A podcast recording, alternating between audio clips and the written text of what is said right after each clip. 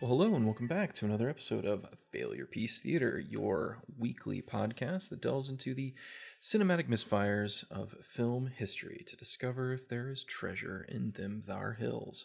And this week, uh, we visit uh, what might be seen as a, an October classic, but we're coming to it as another messed up family film of the 1980s, and that is 1983's Something Wicked This Way Comes, the Ray Bradbury, Jack Clayton collaboration slash adaptation developed by Disney Pictures. And an unfortunate failure, critically well received, but uh, did not find any traction at the box office. Uh, but an interesting film nonetheless for a variety of reasons. But I, as always, am your amiable co host, Tim, and joining me is Catherine. And we have had big life stuff going on. We missed last week's episode, but for very, very good reasons, I assure you, our podcast friends.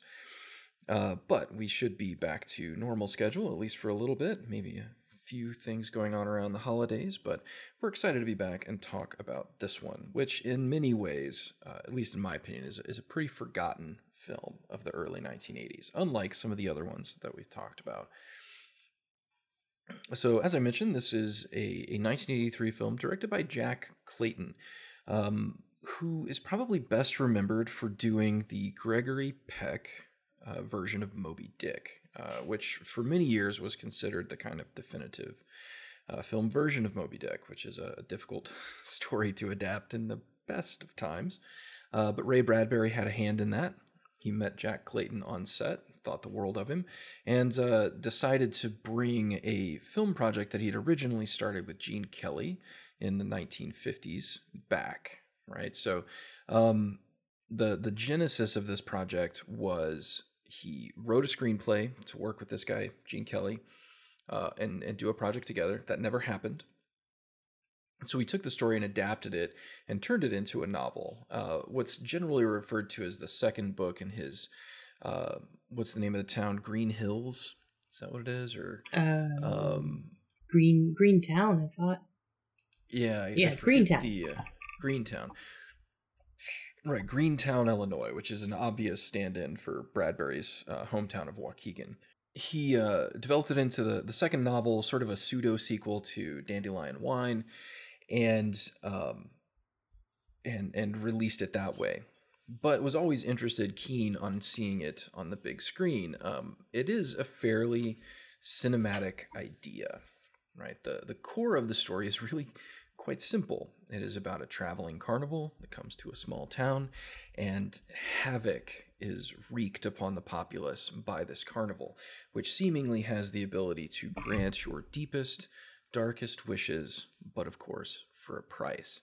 Which, revisiting it now, um, it made me wonder because one of my my favorite Stephen King stories is Needful, Needful Things. Things yeah and and this really is in that exact same ballpark. And and we have seen you know it's a common sort of story thread that the devil or some you know dark being arrives and delivers you everything you ever wanted but there's always a cost an unexpected cost that uh, takes that that rosiness away from you and in this case, uh, that holds true.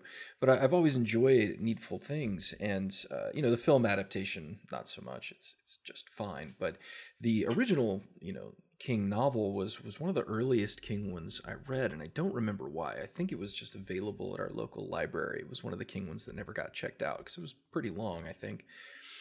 And uh, so I read that one when I hadn't, uh, you know, fairly early in my Stephen King reading career. But so it's a, a, similar story. It's set in the early 1900s, so it has a very sort of early Amer- early Americana flair to it, uh, and and a lot of style, right? But unlike some of the other films that we've talked about, this film is basically a straight up horror film. Yeah. Right? It is it is a movie that is intended to be scary and not kid scary, right? Which is sort of what Little Monsters tries to do in its own weird way, like we talked about before. But this, This one is is, actual straight up a scary. scary movie. yeah, this one's really legitimately trying to be scary, uh, which is is pretty cool. So Clayton was a, a classically trained director. Uh, you know, he's not a, a kids film director by any stretch. He is. Uh, you know, he had worked on the Moby Dick film. Um, many people probably know him because he did the uh, a lesser adaptation, but a, an okay one. But the Robert Redford uh, version of Great Gatsby.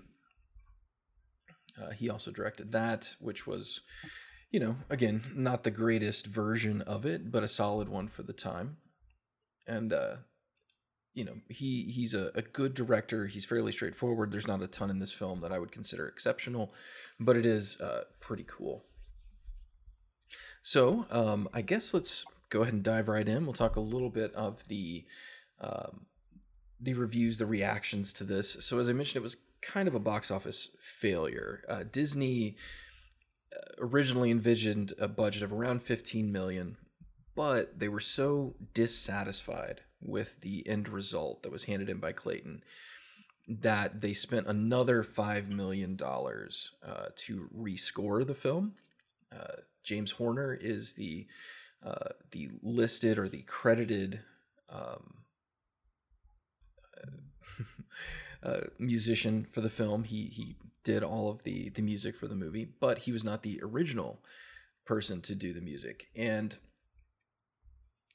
um, they they rescored it.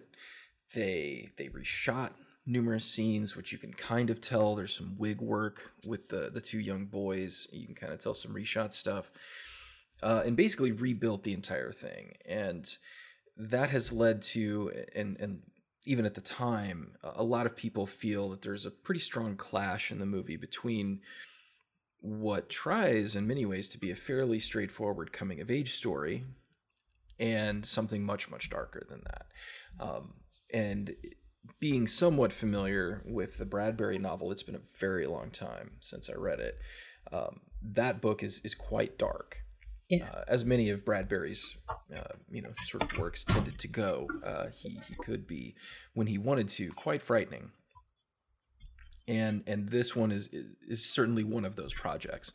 But Disney, of course, is known for their family films, and you can tell that there are times when they they punched it up a little bit to try and make it a bit more a bit more palatable. And unfortunately, it seems like that tonal clash was something that uh, didn't do much to help it.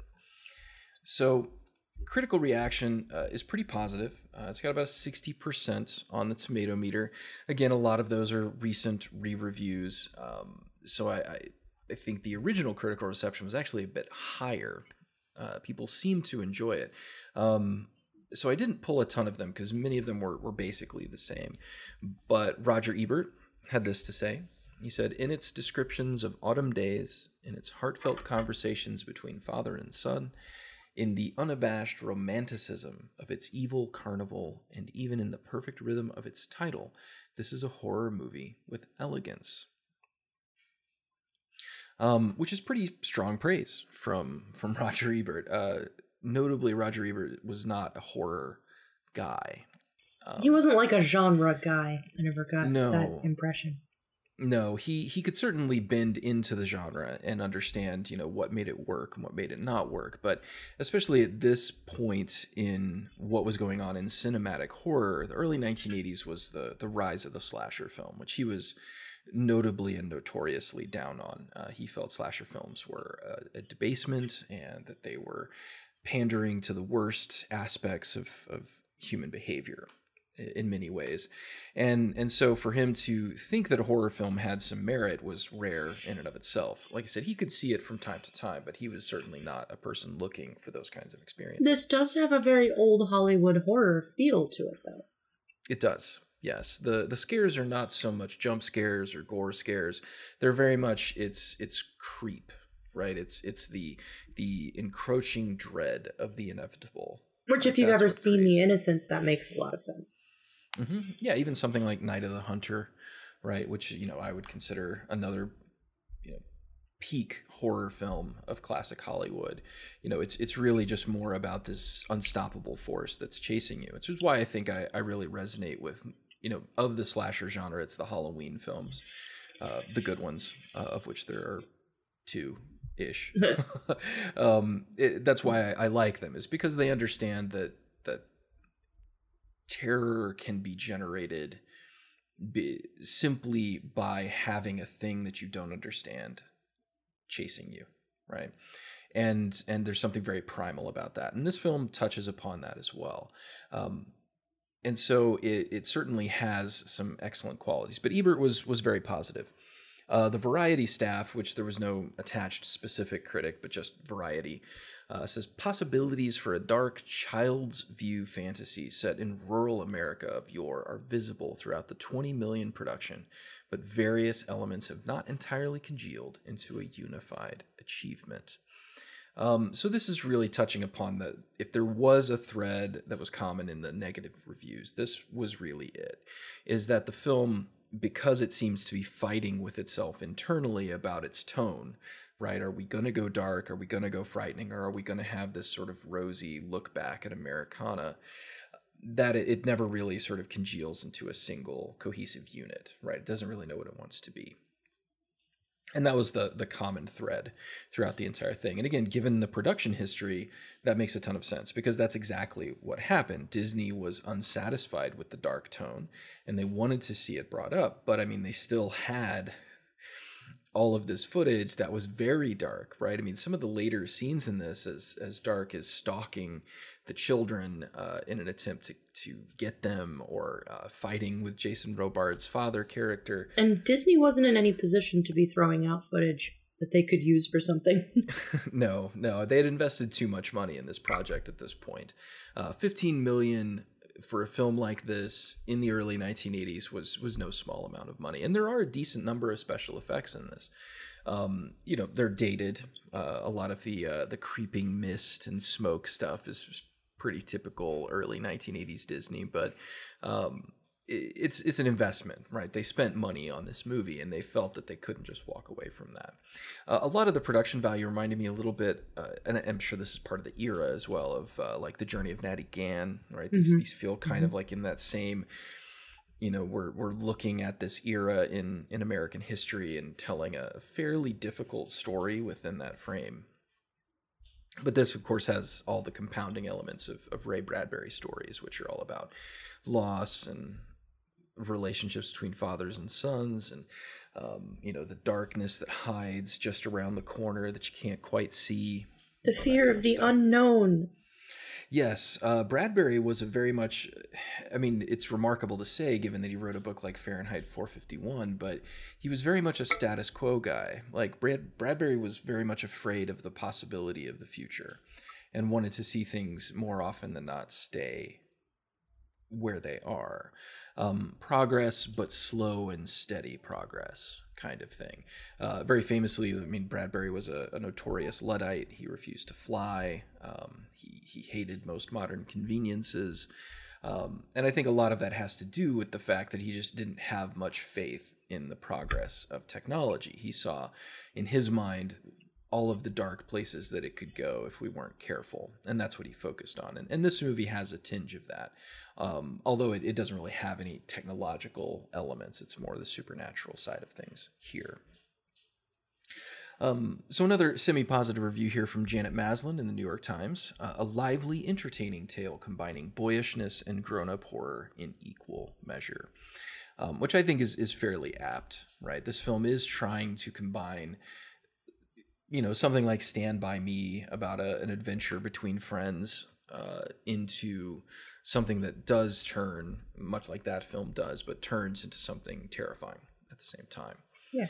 Um, and then i did pull one modern review from uh, slash film which is a, a site that I, I read fairly frequently and so Rob Hunter on Slash Film said, It's a reminder of when kids' movies were about more than farts and wisecracking animals, and its visual retain its visuals retain their power to unsettle and unnerve. I like that. Um, and that's that I, I too I think is is apt. So the failure of this film was not necessarily in its execution in every way, nor was it in its reception, but it failed to sort of ignite with audiences. Audiences did not connect with this movie. Perhaps uh, you know Disney at this point was was pretty terrible at everything. They were terrible at marketing. they were terrible at production. Uh, they were just kind of falling apart at the seams. Uh, we're still four years away from Little Mermaid, which brought the company back from the brink. Um, this was even before. Was this around the time or before Eisenberg took over? this would have been right in that time period. Okay. Because I want to say Eisner took over in Or '84. Eisner, sorry. Um, I knew who you meant. Um, yeah, Eisner took over in September '84, so about a year after this film came out, which is is generally when things began to turn around. So, so another film from the the dark times of Disney. Some of But, my um, favorite, but they're they are tough sells. yeah, I mean, there's there's still quality films in here, uh, much like this one, but it, they they were not the the media juggernaut that they are now. Um, they they were not the end all be all of entertainment for everyone ever that they are now. So uh, it was certainly a different time.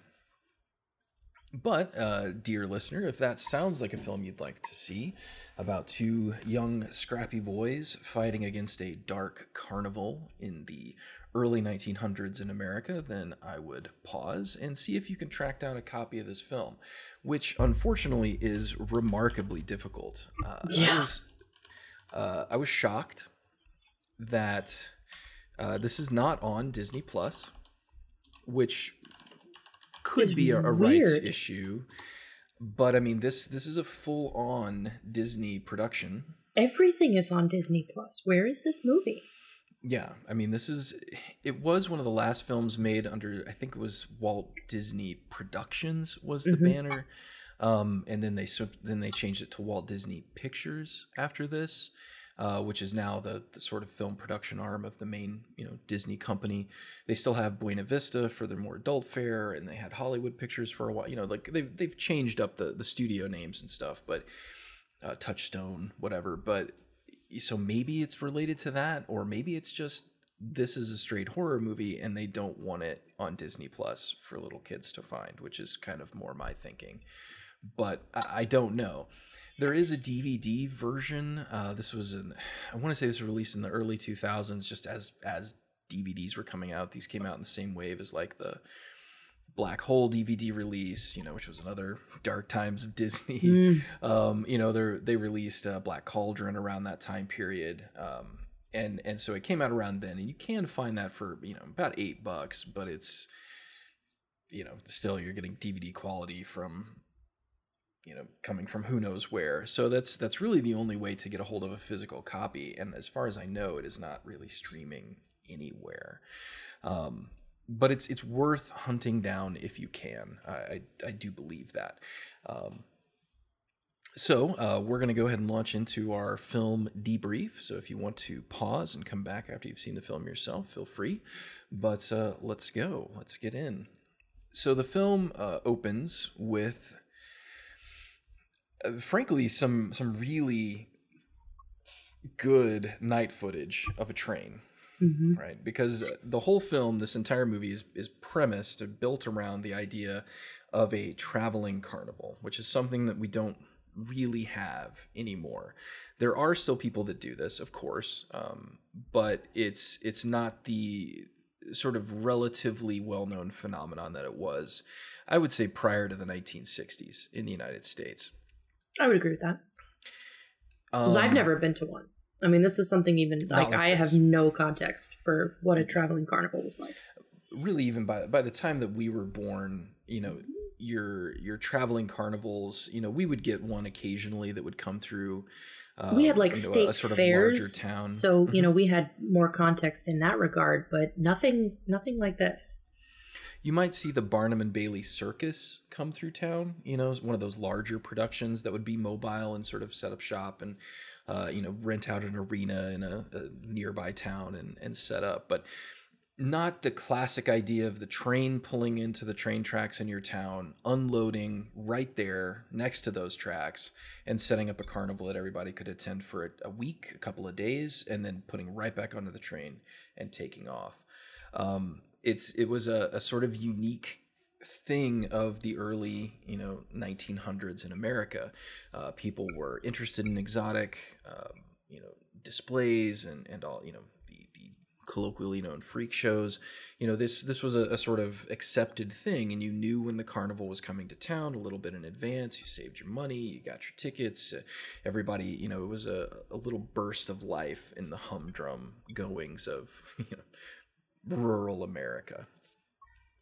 Now, I, I want to pause here briefly and say that I think one of the reasons why this setting works so well for a story like this is because, you know, even if we don't have the cultural connection point anymore to be like, ah, I remember those days, I think as as Americans, which is our perspective, we do have a sort of frame of reference for this kind of thing, right? Mm-hmm. The the small town life and the the various, as you said, fairs and you know church picnics and, and all of this kind of stuff. Like you know if you live in rural america you kind of understand what this is like and what a big deal it can be. Yeah. But i i also connect this now with what could be one of my favorite television shows ever made and that of course is carnival. Um, yes. and absolutely brilliant early 2000s HBO television series that was killed well before its time. Just when um, it was getting good, actually. Just when it was getting amazing. Um, the last few episodes of that show were just what could have been. Oh my god. Titanic. I look back at that show, that cast, the the production value. Uh, Carnival was was about a cast of characters on one of these traveling carnivals. They they were just this misfit band of people, this sort of early found family idea that's become so typical in in you know sort of popular media now. But a lot of the same elements that are going on here a, supernatural tinge to it there's something going on in the background these characters are united by some sort of force what is that force? There's this opposing darker individual that's trying to unravel everything it's it's just fantastic and something wicked is the, uh, this way comes hits all those buttons. Yeah. Like every single one of those buttons in, in, a condensed form. It's obviously a different approach, but it's it's certainly of a piece with uh, that piece of media, which I, I adore. And perhaps I was primed to like it because I watched this movie a ton. Yeah, you can't ever really tell where you got the interest for something. yeah, it's like, no, it's, what it's, did I like first, this movie or Carnival? It's the the Ouroboros thing, man. It's like it just just continually eating its own tail of media, I suppose. But um, so so this movie opens with these this train footage and, and, sort of sets the scene. It's dark. It's in shadow. the The moon is directly over the train, which I'm sure is a special effect, but it looks really good. Um, and and so the the train is is coming right. The the whole sort of thing, both in the book and in the film, is that wherever this carnival goes, a storm follows close on its heels. And and that of course is is what kicks off the story because the i guess you could say the herald of this carnival is a lightning rod salesman. You know the the film opens with these these beautiful rolling hills shots of a small town. You know it's it's fall the the red leaves turning uh, the the you know the the cars, the dirt roads. You know, it's it's it's very evocative of you know this midwestern American life. Uh, we do get a bit of voiceover, which for the most part is unnecessary. I, I really don't think. Yeah, I wasn't to be there. I wasn't crazy about the voiceover. I don't feel like it added very much. Um, and ever since I, I remember David Fincher saying that if your voiceover is necessary, like if you can't remove it and still follow the movie, then it's bad. yeah. so yeah. usually when I, I listen to a voiceover, I'm like, does the movie need this? Does this really have to be here? And I don't know. I don't think it does. No, this this feels like a Disney request, you know, to make it more of one of those more accessible you know ah i remember a time because what this what this voiceover does is diffuse all of the tension in the film. Because if the young boys or the young boy in this case uh, will holloway survives and we know he survives because he's telling us the story then what do we have to be scared of So I can't imagine if you were legitimately trying to make something that could potentially have stakes and scare that you would deflate that tension by having the sort of rosy narration over the top of it. Yeah. Uh, two, I don't think it works because he's looking back on this event as mostly a positive, which is weird. Is weird given the circumstances. Yeah. Right. Um, because while things, you know, do work out, there's a tremendous amount of loss in this film. So it, it doesn't really feel it doesn't fit with the tone of the film to open in that way. Um, it's not exceptionally bad. It's not anything to ruin it, but it's completely unnecessary. And, and we could certainly just push into the town and go. Um, so we're quickly introduced to our two main characters, right? So this film follows two young boys who are neighbors. They live next to each other. They've grown up together. Uh, the the tow-headed Will Holloway and the black as night-headed Jim Nightshade. Uh, I love the names. they're yeah, I mean they're Bradbury names all the way. Um, you know, Holloway and Nightshade. Um, the film, you know, establishes them very quickly as as being good kids, kind of troublemakers. Uh, Nightshade more than Holloway, I suppose. But, but it's like uh, troublemaker in the Disney sense of the word troublemaker. Right, right, and it's it's a troublemaker in that like again early 19s America early you mischievous scamp. uh, you you ran in the hallways again, didn't you? Oh, you, you hooligans! A, you, you drew a picture of your teacher that was unflattering. How dare you, sir? But the you know the town obviously knows them and, and loves them, kind of thing. They we uh, get introduced very quickly to the the main players of the story. Uh, they're very famous. There are uh, sort of four additional characters that have interactions with the carnival over the course of the film. The barber, the bar owner or cigar store owner. I think he owns a cigar store uh, shop. Um, the bar, and um, the teacher. Right. Um, and and each one of these people you know we're sort of getting a little bit of background on from the voiceover narration and where they came from and who they were.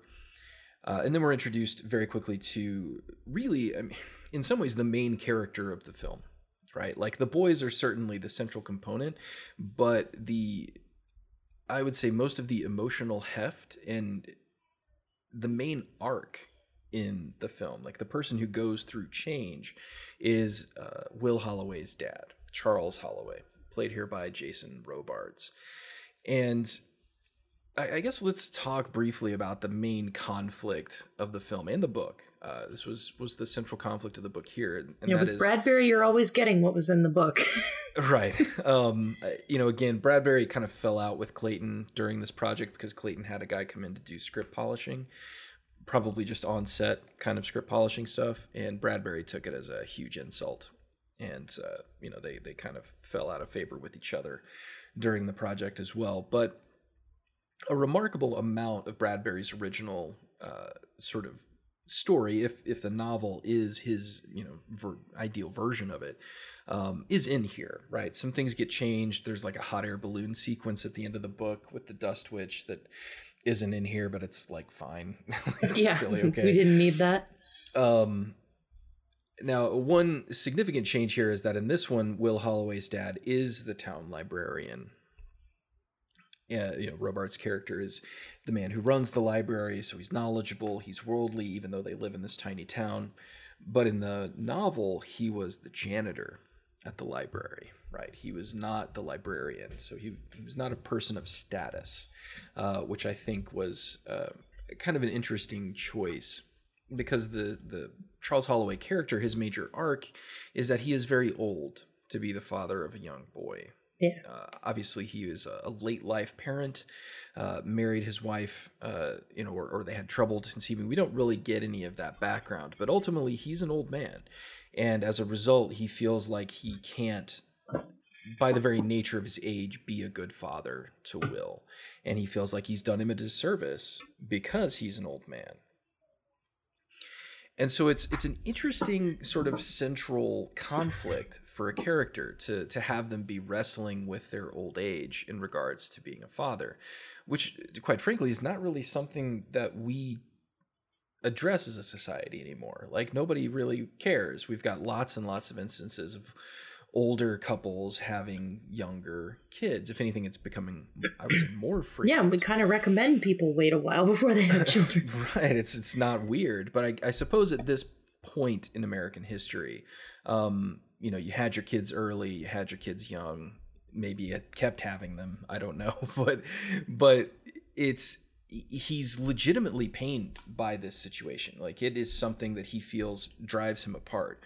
And I think that's one of the things about the movie that I really like is that it does it does kind of point back to a time when parents and children's relationships were quite different than they are now. Um, these you know we talk about 80s latchkey kids all the time. Like these aren't latchkey kids. Like these are kids that live in their own homes. These are kids that weren't ever given a key because they weren't supposed to come home. Just stay outside. And when you get home i'll be in bed and i might check on you. I might by the time you're 10 you. you should have your own job. Right. It's just this completely different take on how children and parents interact where they're they're basically alone uh, you know, in, in Jim Nightshade's case, right? So we've got Will Holloway. He's got a, a, basically nuclear family, a mom and a dad, even though they're they're older.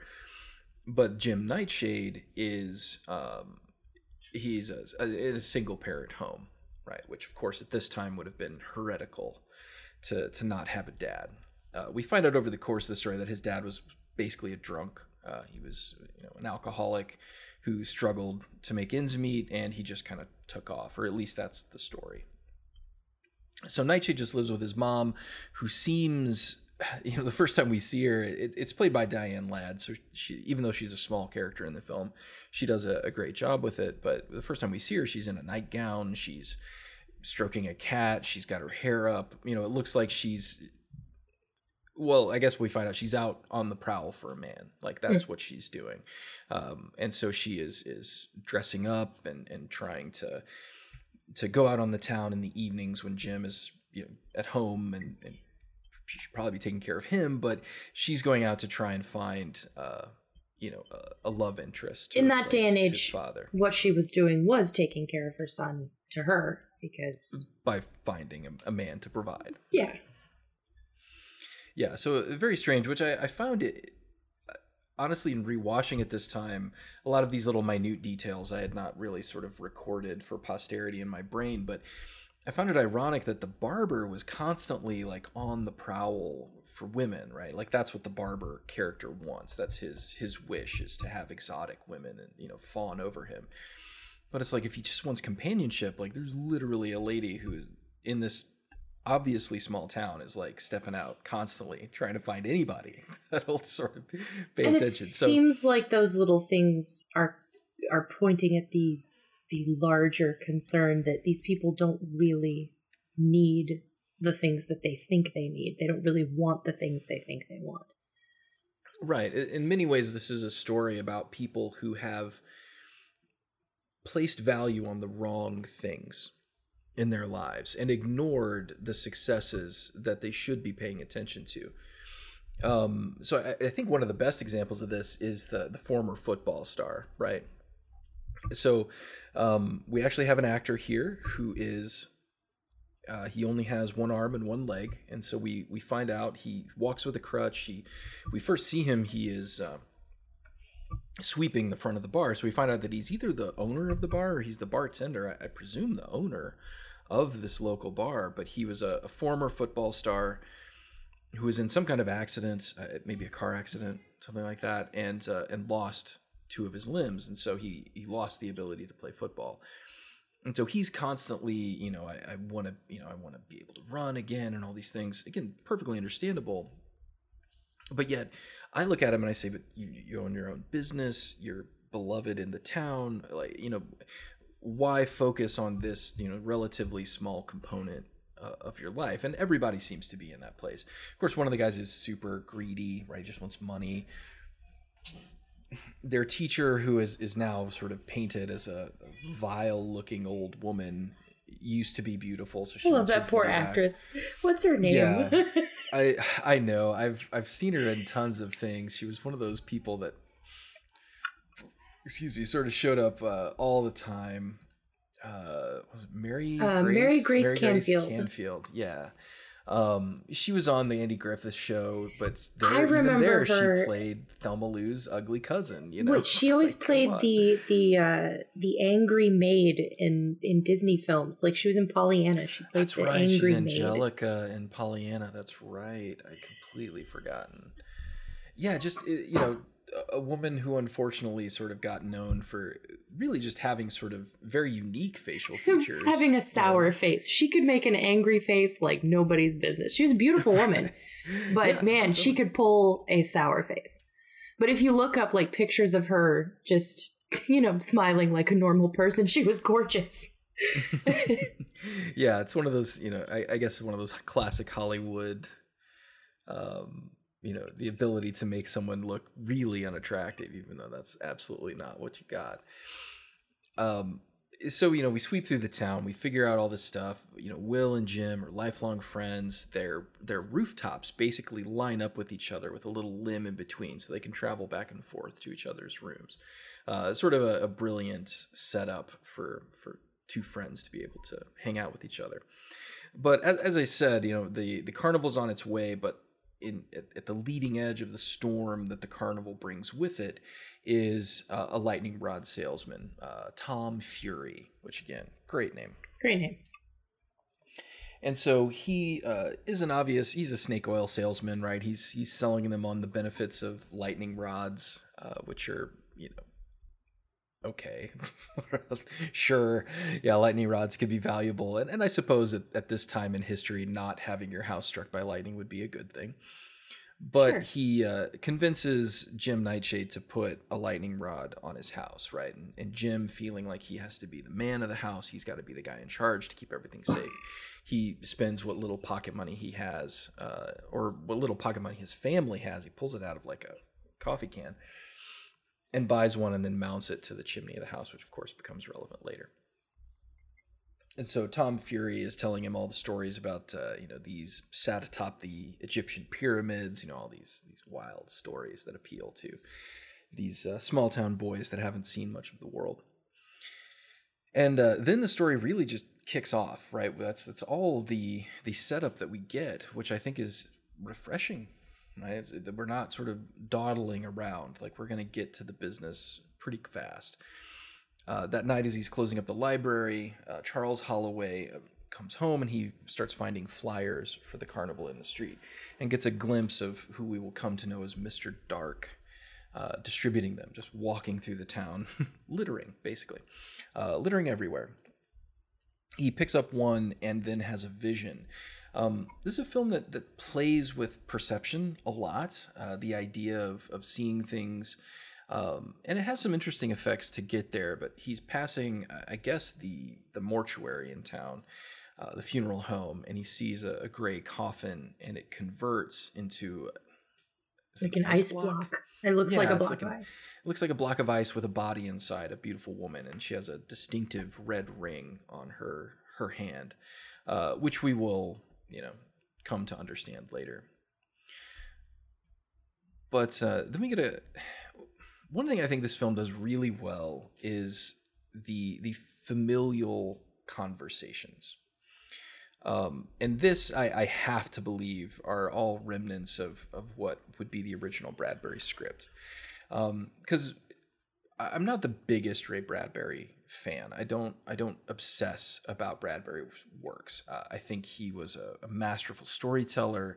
He he hit at just the right time with just the right perspective to tell some really interesting stories. Right? I mean, um, you know, just just like me, you know, you've read Sound of Thunder with a group of freshmen dozens and dozens of times, and that story still works despite the fact that it's it's kind of flawed in its execution in some ways it, it certainly Bradbury is very lacks fun. in yeah he just he has this really good tone and one of the things that i think he establishes well is is character dialogue and relationships and you know the the jim and and you know they're sitting around the fire and, and he's you know the dad is is thinking about all of these things that he can't do right and we get this nice dissolve into another conversation with him and his wife where he's like, you know, how bad is it that I, I can't play baseball with my own kid?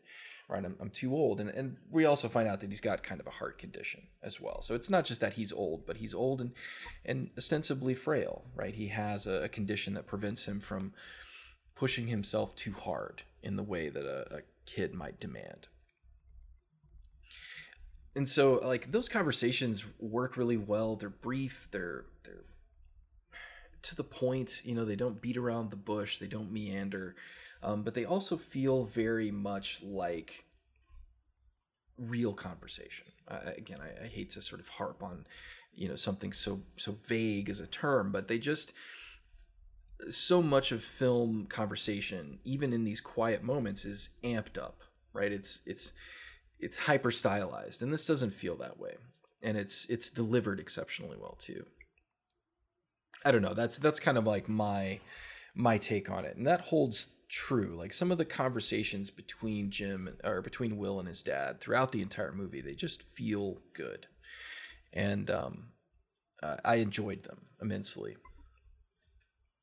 Um, but after you know we kind of get a little bit more exposition on those topics we cut back to Tom Fury, who is making his way out of town, and he comes across the woman in the block of ice. But instead of continuing on his way, as Will's father did, he goes in to take a closer look, and then we we cut away, uh, presumably because he's been uh, ensnared. Um, but the uh, the beautiful woman, I, I, suppose we we should mention, uh, is uh, the Dust Witch. That is her her title. Um, but she's played here by Pam Grier, right? Uh, second time that mm-hmm. we've had a Pam Grier film in our, our failure piece sites. Uh, in this one, she has almost no dialogue. Uh, she is basically here to be beautiful, which she excels at. But uh, she here is is the temptress for the most part. She uh, is the one who who lures these people in with her her various wiles so that the carnival can can take advantage of them. So then we uh, cut to later that evening. Uh, we don't know what happens exactly to Tom Fury, but the train comes in, and both the boys have tried to stay up for uh, for the event, um, which uh, Will fails at. He falls asleep, but Jim wakes him up and uh, they go out to watch the train come in. Which uh, I don't know. What do you think about this sequence? Um, you know, as as the train arrives and the boys kind of steal through the forest to see it. I really liked it. I like that it's very dramatic and it's very.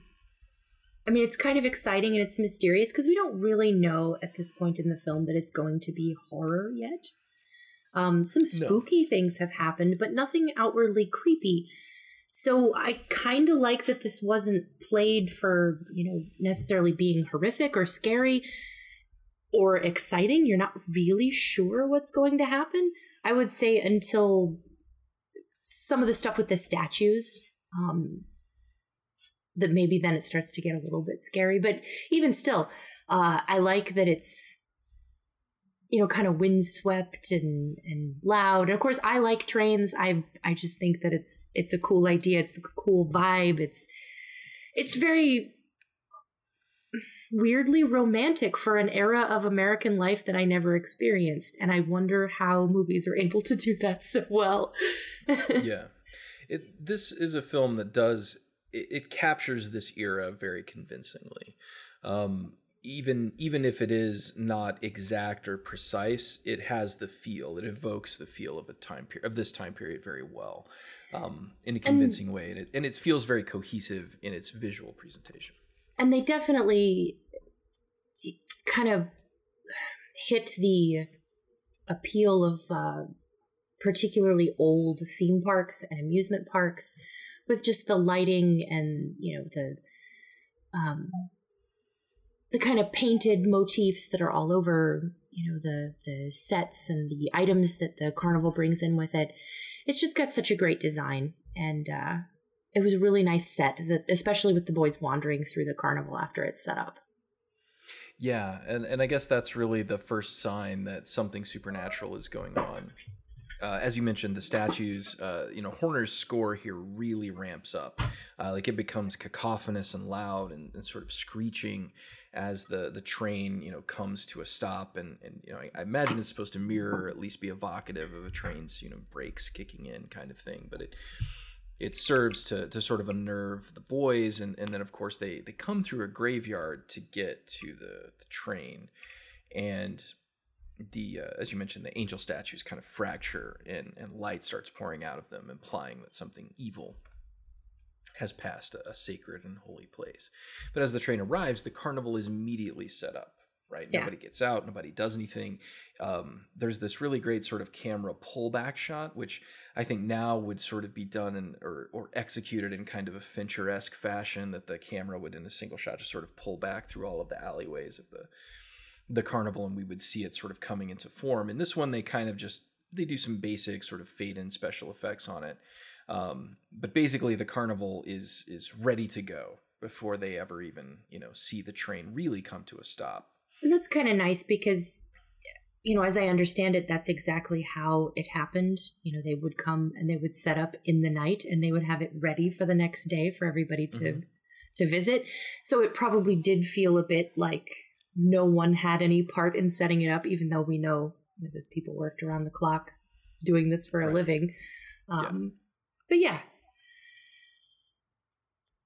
but so the the carnival arrives. Uh, Mr. Holloway, unable to sleep, is is working late at the library, and and he kind of feels the change. That's that's one thing I like about this film is that the characters are not oblivious to what's going on. They can't describe it. They can't put their finger on it, but something is wrong. At least the ones who are willing to to pay attention, I suppose.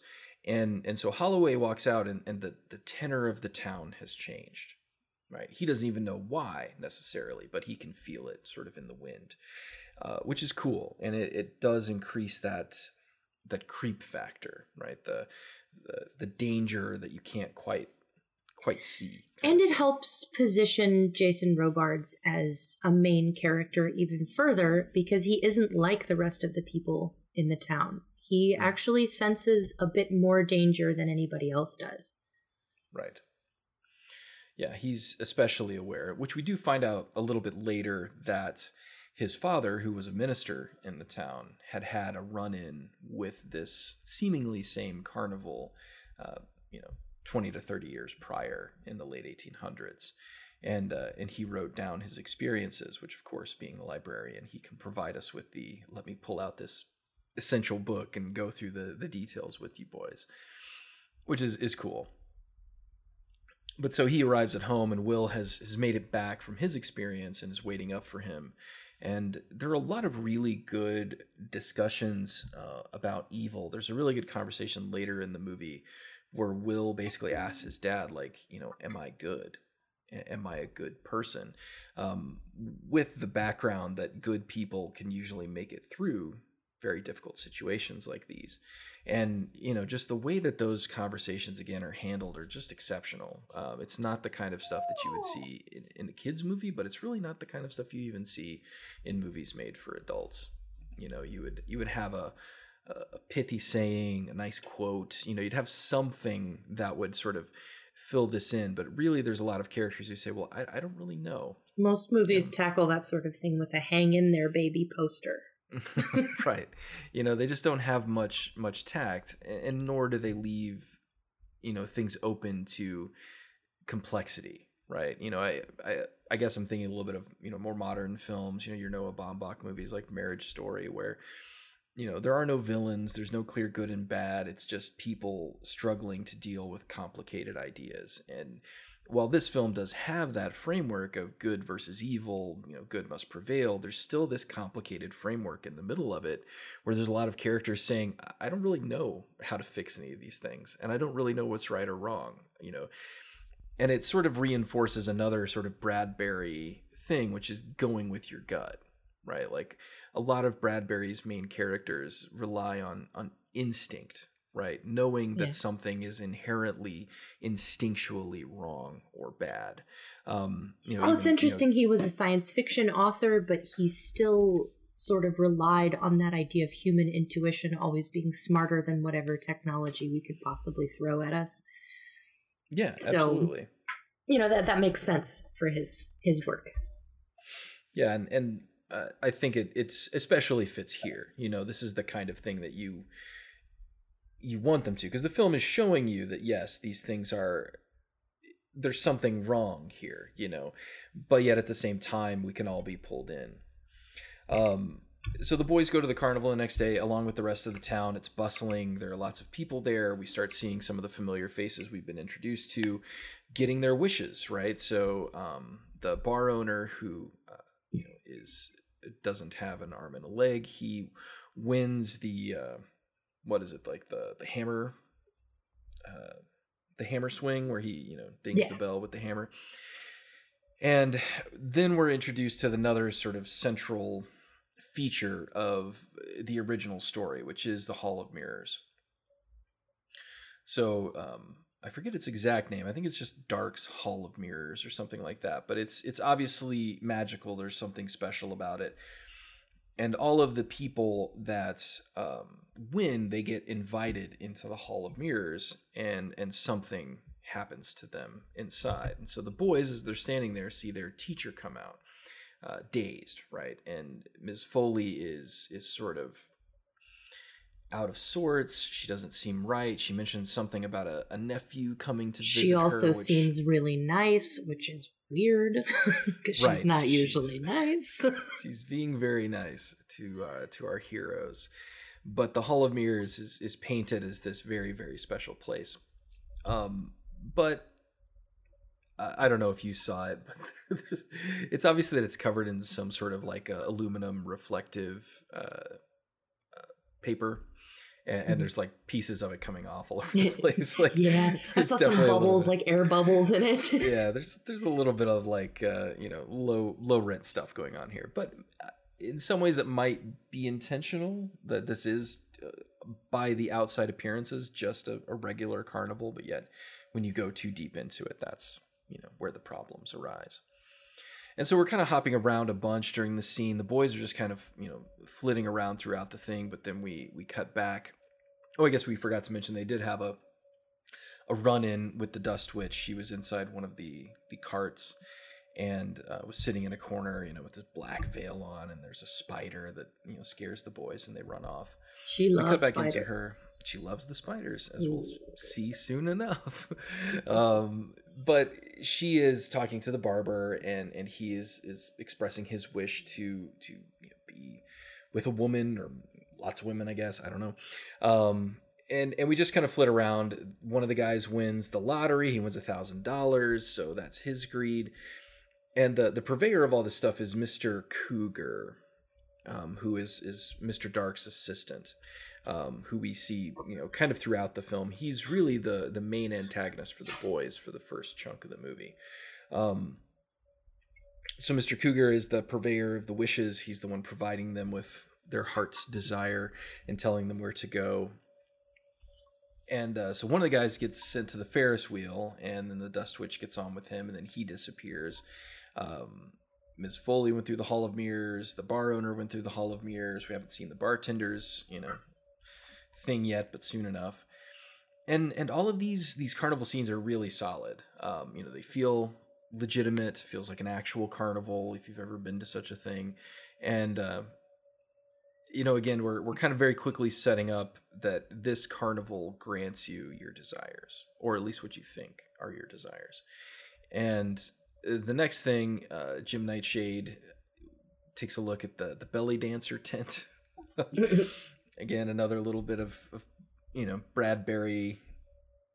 Uh, in a lot of Bradbury stories, your main characters kind of uh, they kind of tend to break the rules a little bit, and and so we see that here with with Jim as well. And they get caught, you know, peeping basically. And it helps establish the difference between the two boys that Will right, doesn't do that. Will He's not a rule breaker, and Jim is definitely a rule breaker. Right. Jim is willing to bend the rules to get what he wants. And basically, we see that all of these people who won these quote unquote prizes, um, they either disappear or become absorbed into the carnival, which we we see later during the parade through town that they've become, I guess, new attractions. Right, uh, the guy who owned the cigar shop becomes a cigar smoking Indian. Uh, the the racist cigar Indian uh, outside the the the smoke shop uh, from from this time period. So he becomes one of those, which is great. Um, Ms. Foley, we we find out a little bit later, wished to be young, which she gets that wish, but of course she goes. What does she become because she wants to be young? She goes blind. Yep. Right.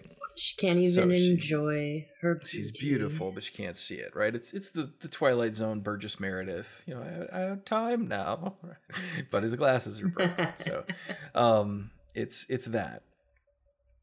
So the main thing that, that the boys discover in their their roving through the back tents of the carnival is the carousel, which this was the thing from this film that stuck in my mind the most. Uh, the carousel is supposedly out of order, but yet it, it looks to be in order. And so we find the full name of the carnival is Dark's Pandemonium Carnival, um, which pandemonium is a pretty specific term, uh, not necessarily one that I think is ever, you know, come into common use but the the specific term for pandemonium, you know, the specific definition for pandemonium is confusion, uproar, and disorder. Yeah. Right. So it's it's strange that you would call your carnival something confusing and disorderly. But of course, as we come to find out over the course of the film, that's exactly what the carnival is. It it causes disorder and in some ways destruction wherever it goes. Um, but so we're we're fully introduced now to Mr. Dark. We have only seen him, uh, you know, in, in brief snatches up until this point, but he is played here exceptionally well by one Mr. Jonathan Pryce. Um, in one of his earliest film roles, right? So Jonathan Pryce, uh, you may know him from a lot of different stuff. I would imagine a lot of people would recognize him from the Pirates of the Caribbean films, where he Mhm. played Elizabeth's father, um, the magistrate. Um, but he is, has done just exceptional work throughout his career, and here Brazil, he namely. uh, yeah, Brazil. we can't can't forget Brazil. Just a, a brilliant, brilliant turn. Really, that film without Jonathan Pryce at its center. Yeah. Um.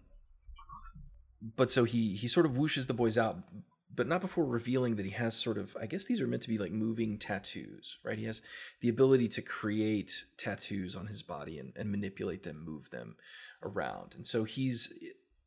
at first, I think they do a good job at juggling. He's not terrifying, right? Right. He's he's certainly intimidating, um, but he he does have an allure about him. Um, I, I guess we could say that you know the pandemonium here, rather than the dictionary definition, it could be, and more likely with Bradbury, is coming from the the Paradise Lost version of pandemonium, right? The uh,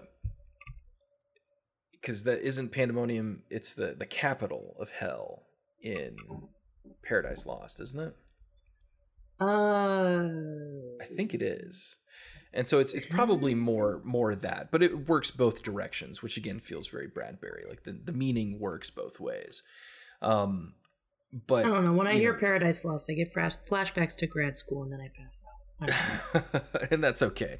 That's probably what happens for most people. But uh, but so pandemonium is it's a dark place. It's a destructive place. But the boys are are curious, so they decide to hang around after the carnival closes. Again, where are their parents? What are they supposed to be doing? No one knows. No one cares. It doesn't matter, I suppose. But they go in and sneak back in and they watch the carousel. And we discover relatively quickly that the carousel is a sort of time travel device. It, it makes you younger or older. And there is a kind of running gag in the film that's uh, isn't Will slightly older than Jim? Like they're basically the same age, but off by a, a relatively small amount of time. I think that's I think yeah. I remember that. And and so like there is this idea here of of you know growing older or younger by use of the carnival. And we actually watch Mr. Cougar get younger, right? He goes from being this middle-aged, you know, balding man to being like this little kid uh, who's roughly the same age as Will. And so he takes off, they follow him, and he goes to Ms. Foley's and and poses, I suppose, uh, as this nephew that she mentioned was coming to visit. Uh, which obviously the the boys know is is incorrect.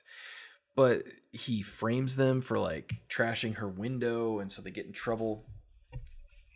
Uh, I guess we should really just take a moment and talk about the child acting in this film, which, you know, for the most part, child actors are awful, as Terrible. we've discussed. I mean, uh, we talked a little bit about Fred Savage and Little Monsters, and, and one of the reasons why Fred Savage was such a sensation was because he was a, a very, very good child actor. He's a child actor that could actually act and act well.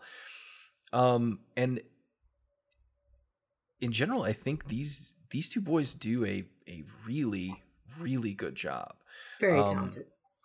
Apparently, the search for the two of them was extensive, um, and both of these boys ended up reading for uh, their opposing part. So the boy who ended up playing Will Holloway was originally brought in to read for Jim, and and vice versa. Uh, so much so that they even had to dye their hair. Like the the boy that read for Jim, who ended up being Will, had super dark hair, and the boy who ended up reading for Will and getting Jim had blonde hair. So they had to to dye both of their hairs to be accurate to the characters but I, I, think both of these kids do a good job. Will especially. Uh, Will gets a yes. lot more to do in the film than Jim does in a lot of ways. Jim. Well, the father son relationship is a little bit more central to the plot. Right. Yeah, I, I think it's it's more you know he's just going to get more screen time for that.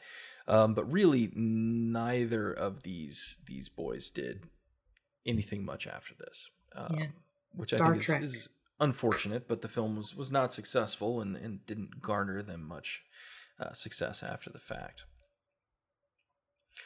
Um, so Jim comes home after this experience at the carnival and then Miss Foley's house and finds his mother with a man, and and he's not really cool with that, which I suppose is understandable. And then Will has a conversation again with his dad about um, about everything going on, but this is a very slow moving plot. And I, I'm especially struck by the lack of characters communicating what they've experienced. Like theoretically, what Will and Jim have just seen is earth shattering, right? Life changing stuff and and he doesn't really seem interested in, in communicating that to his father which we, we see they've got a good relationship. There's no reason to believe that his dad wouldn't believe him or think that that what he's saying is true but yet he doesn't really say and we get a fair another sort of you know fatherly conversation here but no real attempt uh, but no real attempt to to share sort of what he's just experienced. Um and so I don't know if this is intentional, you know, trying to get back to this this sort of older idea of parents and children and this sort of dividing line between their experience that maybe Bradbury's playing with a bit. Uh, or maybe it's it's just because Robards begins to talk about this event in their past at the Indigo River. And uh, in essence, we come to find out that perhaps a lot of the insecurity that Jim's dad or Will's dad feels about their relationship stems from this inability that he had when Jim, uh, when Will was younger to rescue him from falling into that river. So they were down by it having a picnic. Young Will fell in around four years old, and and the father, because of his heart condition and his advanced age, didn't jump in to save him. Right, just sort of watched it happen, and then he ended up being rescued by Jim Nightshade's dad, and he has felt ever since like he is a sort of failure, right? Unable, unable to provide for Will's safety. Which, of course, is, is an, an important thematic beat for where we end up at the end of the film. But he brings it up, and Will doesn't want to talk about it, right? He just wants to let it go. And this for me this this whole plot line of the the father you know sort of feeling inadequate as a father the incident at the indigo river being this sort of inciting event for this feeling all of this feels like a larger and longer series of, of scenes that we have had ejected from the film right? You can't get rid of it completely because it's just integrated into scenes that you need but this especially like this next 20 minutes as they're kind of going back and forth about this stuff just doesn't feel complete.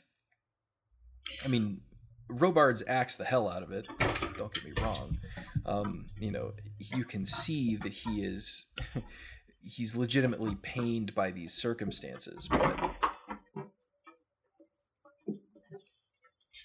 but you know I, I just don't know if those It scenes land Felt like it needed a flashback. It felt like we needed Sure. to see that moment somehow of of his failure to save Will, but we Right. don't we don't ever see it. So it's it's really hard. It's hard to assess that as being you know this huge, you know, pivotal moment in his life when when we don't we don't really ever get that. Um, Yeah. I I thought a flashback would have been enough to sort of sell the idea.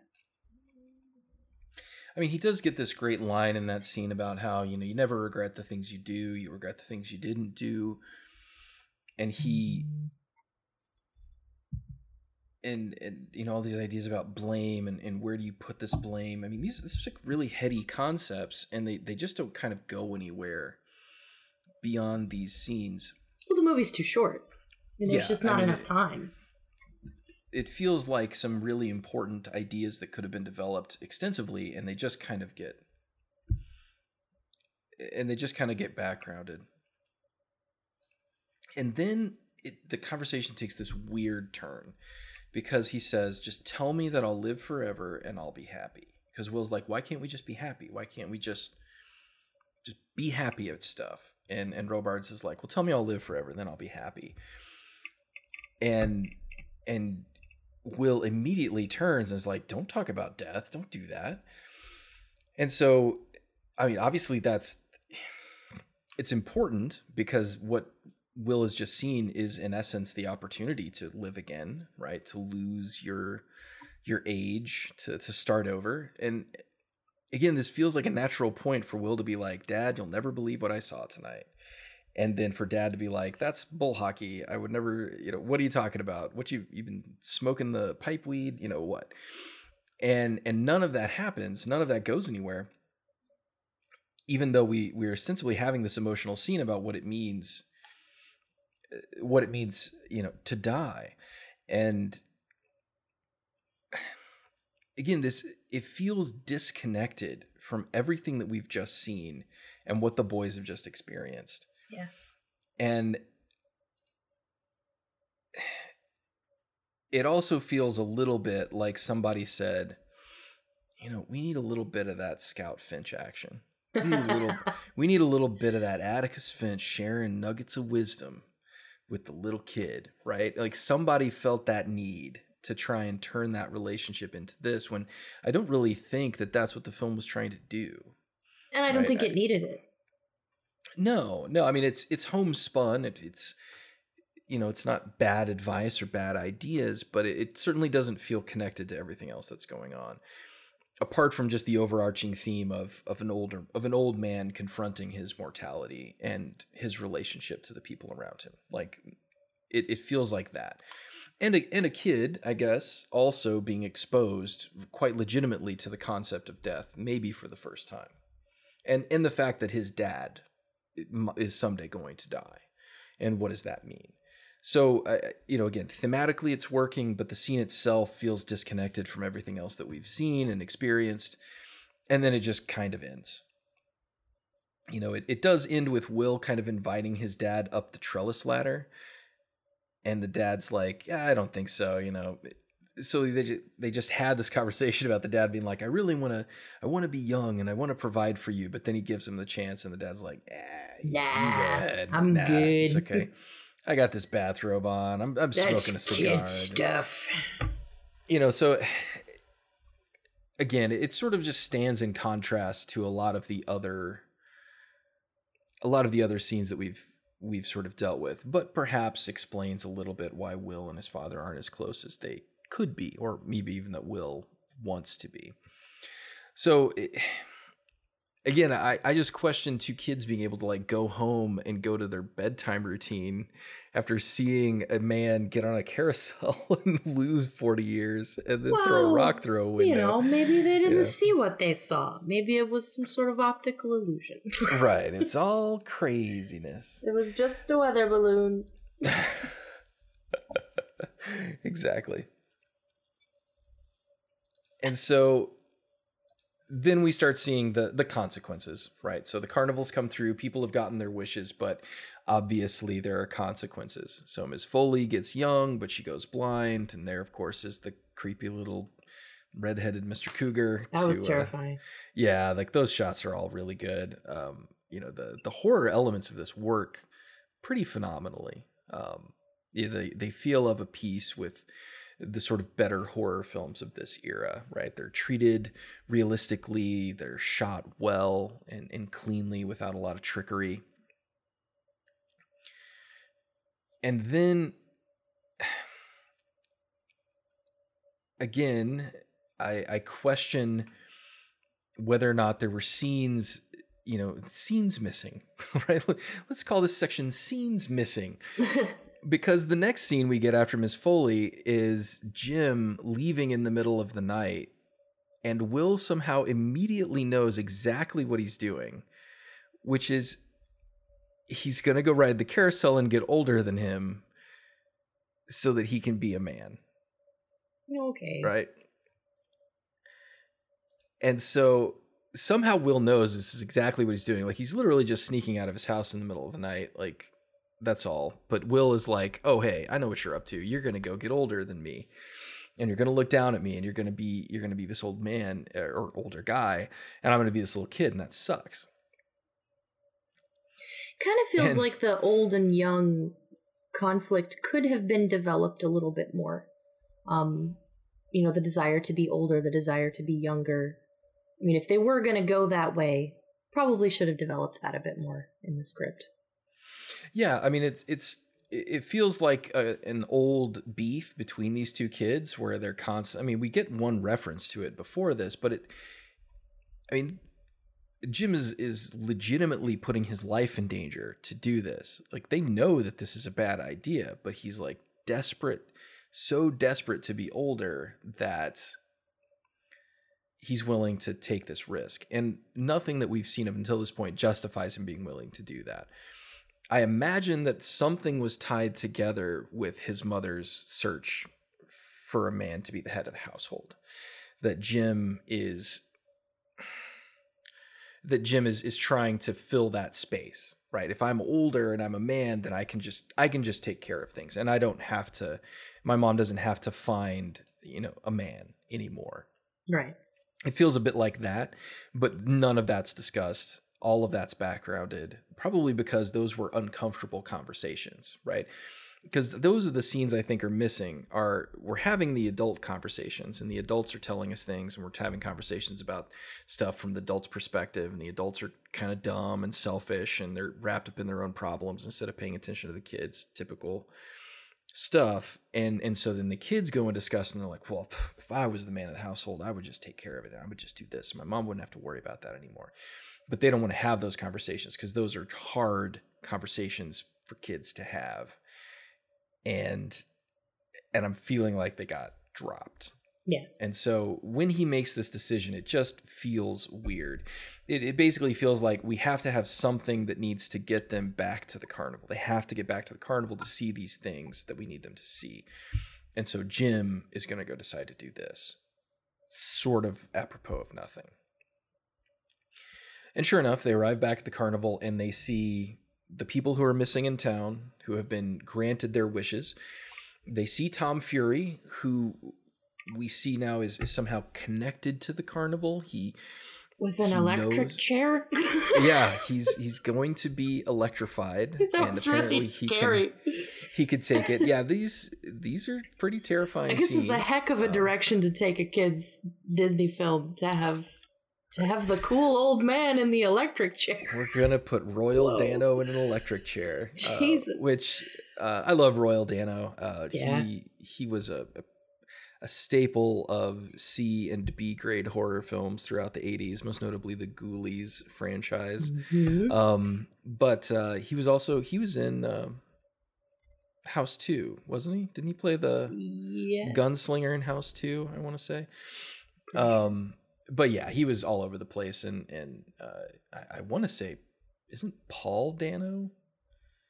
Isn't he? I like, don't know if they're related. I can't. I can't related? find can't find any Um, relation there. But uh, Uh, yeah, I'm. I'm probably. Yeah, no, I, I, he would be listed if if so. But um, yeah, just a, a great actor, tremendous voice, just just really really specific and and lots of fun. But uh, he also had a, a, a brief role in uh, Twin Peaks, uh, playing Mhm. Judge Sternwood, who's great.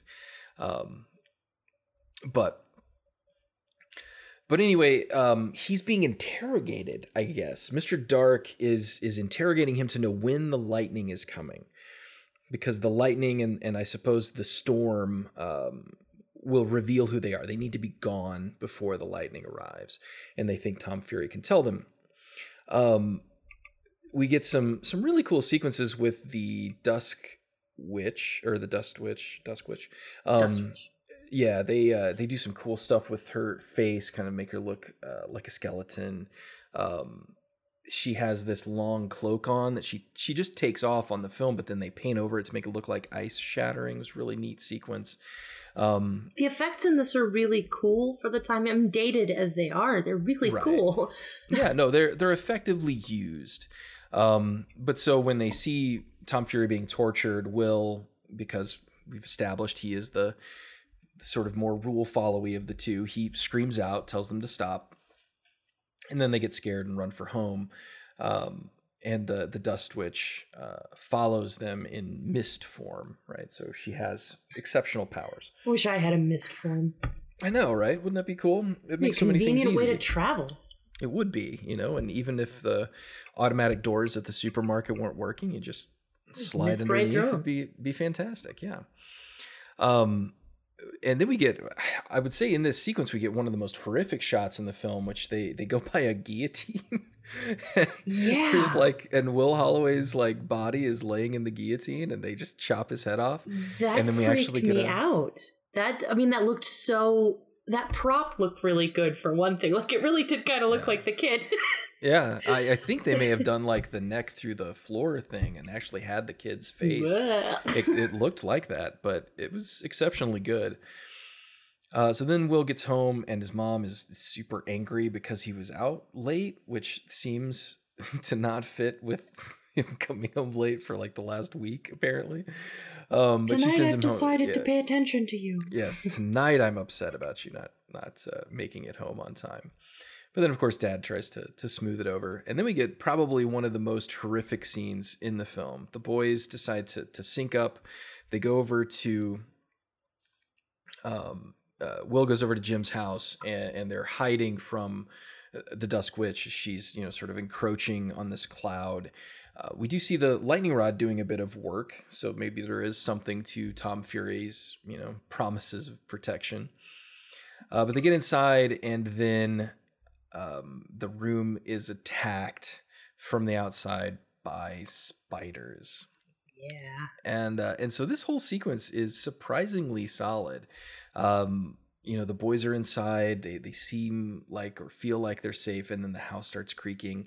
The roof splits or the the ceiling splits, and, and spiders start pouring out. Spiders are everywhere. So if you have a, a spider aversion, this film is Which I do. for you. Yeah. I mean, they're all Um, tarantulas, so they're not like if you know anything about tarantulas, tarantulas aren't that scary, but um, you know, they're they're just kind of everywhere. The the photography on this is really good. Lots of weird angles and It kind of reminded me of the tree attack scene in Poltergeist, just Mhm. the way it was shot. yeah. Yeah, it feels that way for sure.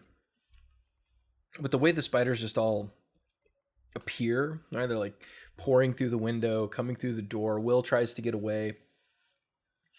Again, these all feel like legitimate horror beats. Like no no holds barred, no questions asked. You know, this is we are trying to scare the pants off you and not in like a cool, ooh, scary kind of way.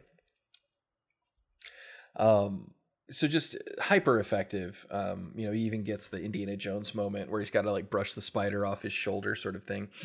I think I read an article when I was prepping that later in like you know Q and A's that these these guys have done in the years since this came out that they had to interact with these spiders for so long that they actually got like um like burns on their hands from because they're the, the little hairs? From the little hairs. Like they would they would actually like you know get roughed up because they had to interact with them for so long.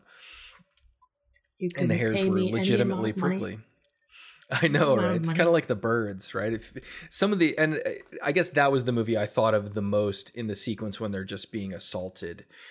And you know, like Jim's got the pillow and he's just going crazy on him. and and then like Will is just he's he's just uh like catatonic in the corner. And um, it really feels like Melanie trapped in the attic with the birds. Like that feels yeah. like what they're going for here.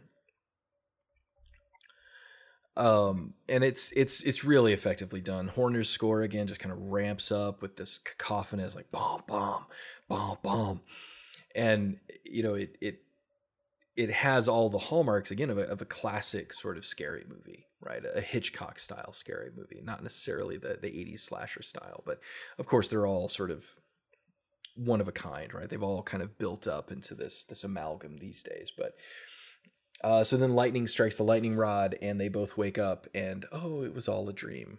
Or was it right? Like because of course after they're awake for a little while he steps on uh, something that freaks him out. So maybe it happened maybe it didn't. Um, so it again, great moment, really well done. We we smash cut to church the next morning, you know, so a place of safety, a place of security, hopefully. And you know, then uh and this is straight from the book. This this scene the the carnival holds a parade, right? As many of them would do to advertise their presence in the town but the boys uh, somehow, and I guess in a cool way, you know, it's it's good that they're aware of what's going on. They're not oblivious, but they kind of know instinctually that this is the card. They're looking for them, right? That this parade is not just to advertise, but they are legitimately trying to find the two of them and using this as an excuse. So they decide to hide. Um, we get a lot of Jonathan Pryce just sort of warily walking and staring. Uh, again, he's, he's, very good. He's scowling. He, he's a, I mean, it, it's a really striking figure. There is something to be said for that carnival barker, but freaky look, right? It, it feels like, I guess, a modern analog. It feels like something out of a Neil Gaiman story these days, yeah. right? That the the sort of freaky carnival barker would be your your uh, you know your guy leading the charge. And you know, it would be silly to say that writers like Bradbury didn't influence you know, people like Neil Gaiman with oh, for sure. sort of things yeah. that they write. Yeah, Gaiman feels much feels a lot. This is going to sound insulting, but he feels like a more erudite Ray Bradbury in a lot of ways.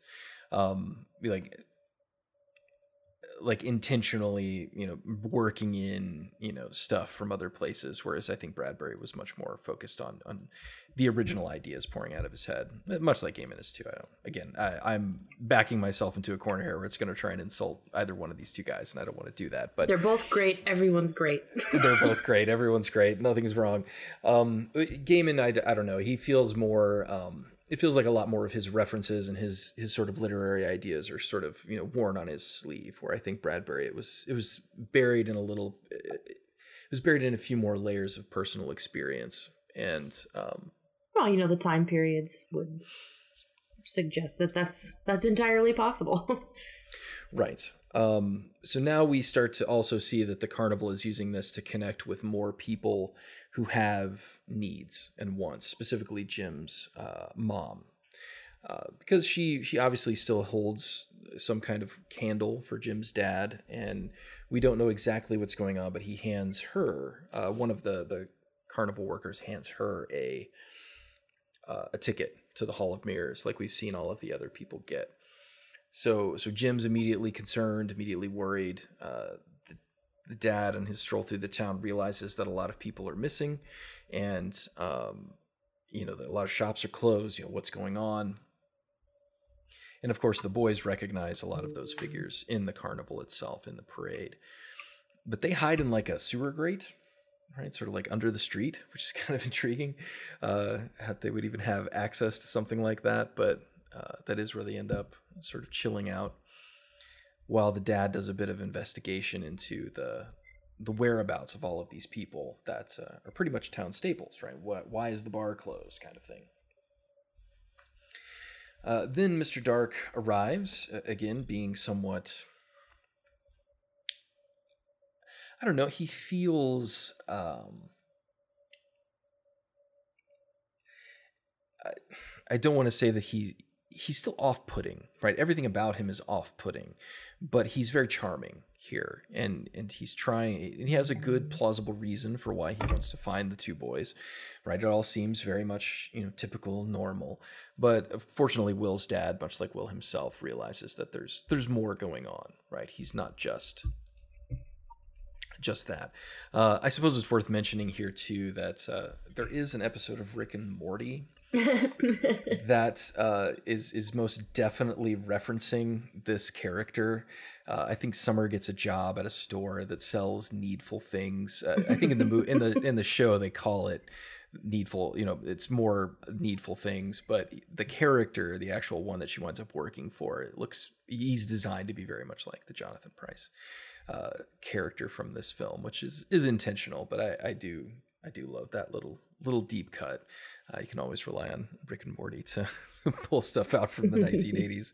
Uh, it seems like a, where a lot of their uh, stuff comes from. And then uh, we do find out what happened to the uh, the bar owner. He got his wish. He's complete again, right? He has his whole body, but he's like a little kid now. Right? He's not a man anymore. Mm-hmm. Um, so the dad is observing all this and and is is hundred percent like, all right, this is all weird. Uh, everything's wrong. Something's up and I, I like that because he's not.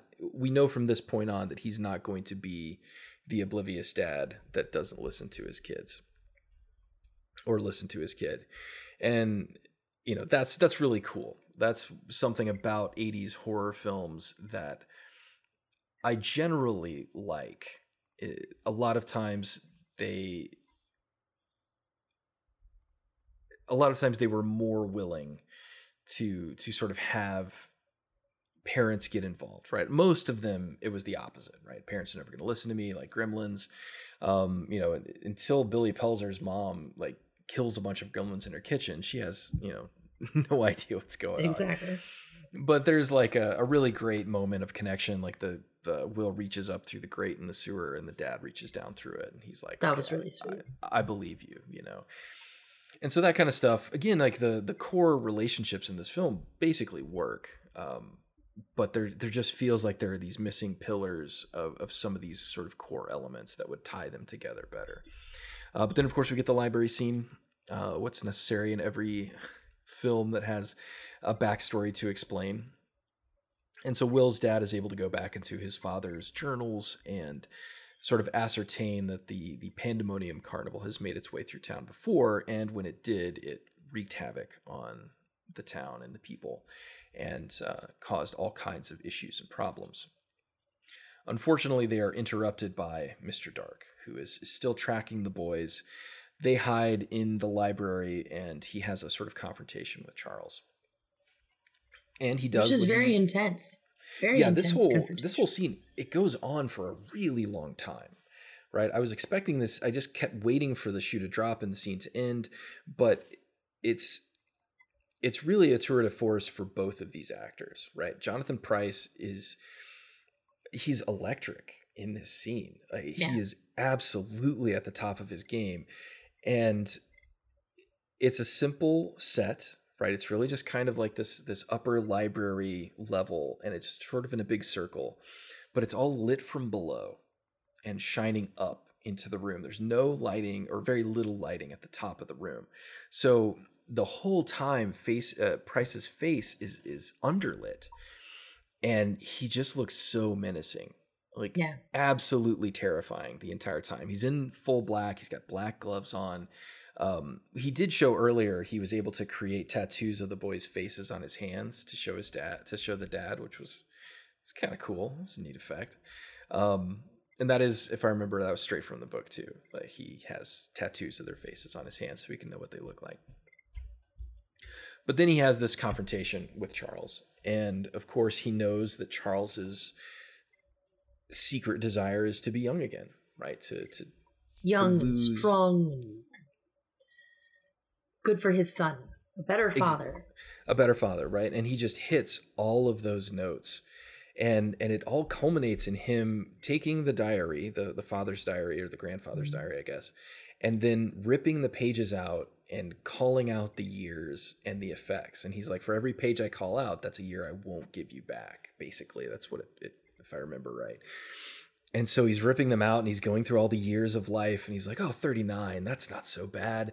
And then, oh, 40, you know, and and it's just this incredibly intense scene because he's offering him, you know, what he wants, but yet Halloway knows that it's a trap. He knows that there there will be unforeseen consequences. But it's just it's a super intense scene. It's super well acted. It's really well shot. And it provides this this emotional it he also sort of reveals kind of what draws them in. And and it's the it's the wants right? The young boy who wants to be a man the old man who wants to be a boy right? That nobody is satisfied with their lot. Everybody wants something they can't have and so his carnival provides that thing right? That's that's what draws them in. That's what makes them them go is is having that. And so he he offers him the ultimate prize and then he starts ripping the book out and as he rips the pages out they like glow like they're on fire which is is really cool. And you know robards acts against that basically silently right? He just sort of stares and watches and Pryce just goes goes for it. And it, it's a cool It's- scene man. It's very it.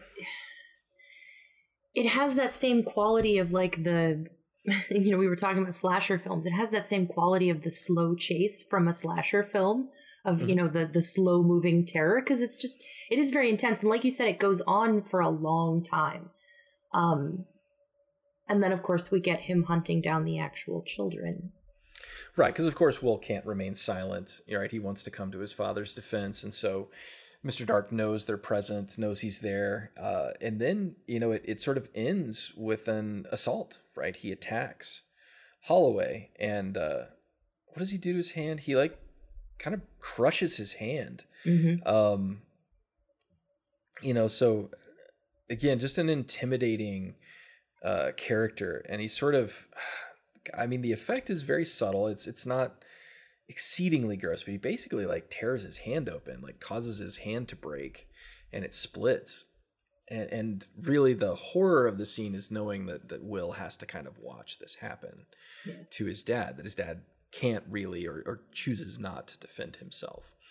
So again, uh, as I was watching it this time as a kid, I you know I didn't none of the the stuff with the father really resonated with me. I was focused on the experience of the kids. You know, but coming at it now, you know, being a father and being older myself, you know, it it has this different tenor to it. It's much more malicious. Uh, there's much more pain and rage in this film about life, right? About what happens to us as we and age. aging yeah Yeah, and and it's it's really it's it's an additional layer to the film that definitely conflicts with all of these rose gold oh look back on my past with fondness stuff that we're supposed to think but it, it really does those moments really do resonate and uh, again, a lot of it is is coming from Pryce and Robards and how well they sort of act these scenes out. But just the father's you know failure, his feeling that he cannot do the things he needs to do, all sort of culminates in this moment as he sort of collapses on the ground. Um, there's a really cool shot. I, I'm sure you remember it as Pryce is walking along the bookshelves, and it's uh, it's like great right? It's like metal grating and all of the light shining up through it. So his face is just constantly in, in like crossbarred shadows. Just really, really nice, uh, nice work. Just a beautiful set of uh, shots and sequences. Um, but of course, he's looking for the boys. He knows they're there, and and eventually he he finds them.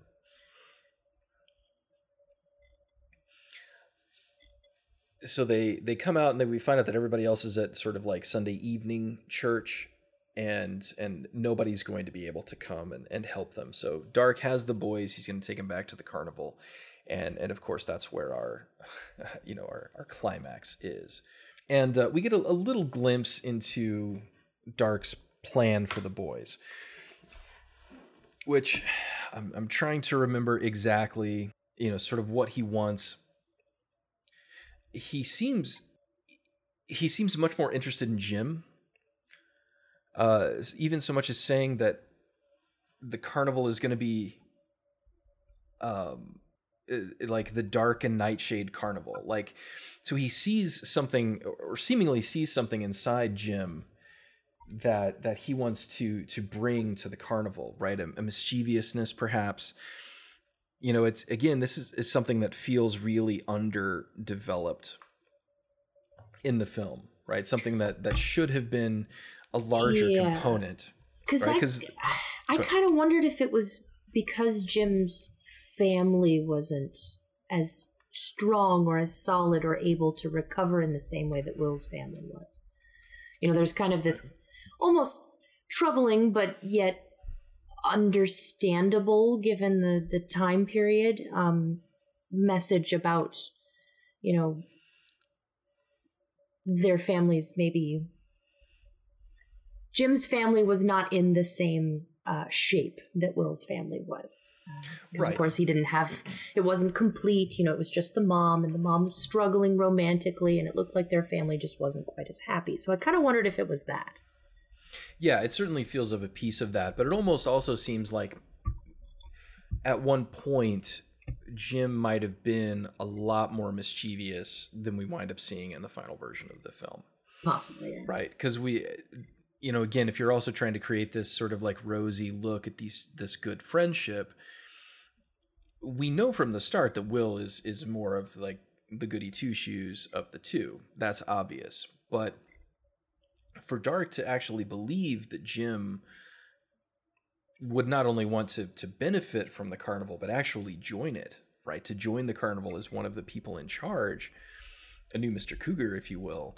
Uh, that that seems unwarranted based on what we've seen out of Jim. Why would Jim want that? And why would he be susceptible to being offered that? Apart from, you know, the, the familial situation, you know, wanting a father, so to speak. Which, I mean, there's an opportunity here for if Jim was that desperate for a father figure, Dark could be that for him. Right. Um, and and so I, I wanted a lot more with that. I wanted to understand yeah. why Dark felt that that Nightshade could could be that. And again, I, I think the elements are there. I think the pieces are in place, but we just don't get to see we just don't get to see that. Right. But of course, everything comes down to the Hall of Mirrors, which this sequence is is great. Uh, there's some good, you know, mirror sequences in film. Uh, there's a really good one in the most recent uh, Watchmen series. There's a Hall of Mirrors scene that's excellent. Um, but frequently in, in visual media, the Hall of Mirrors is seen as a, a place of terror and, and change and desire, right? The chance to see yourself differently or in these different ways.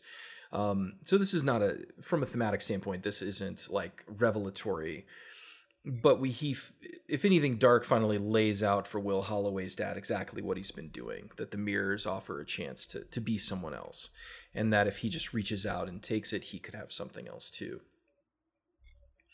so it's it's Halloway's sort of chance to embrace what he wants, which of course is his youth. Um, and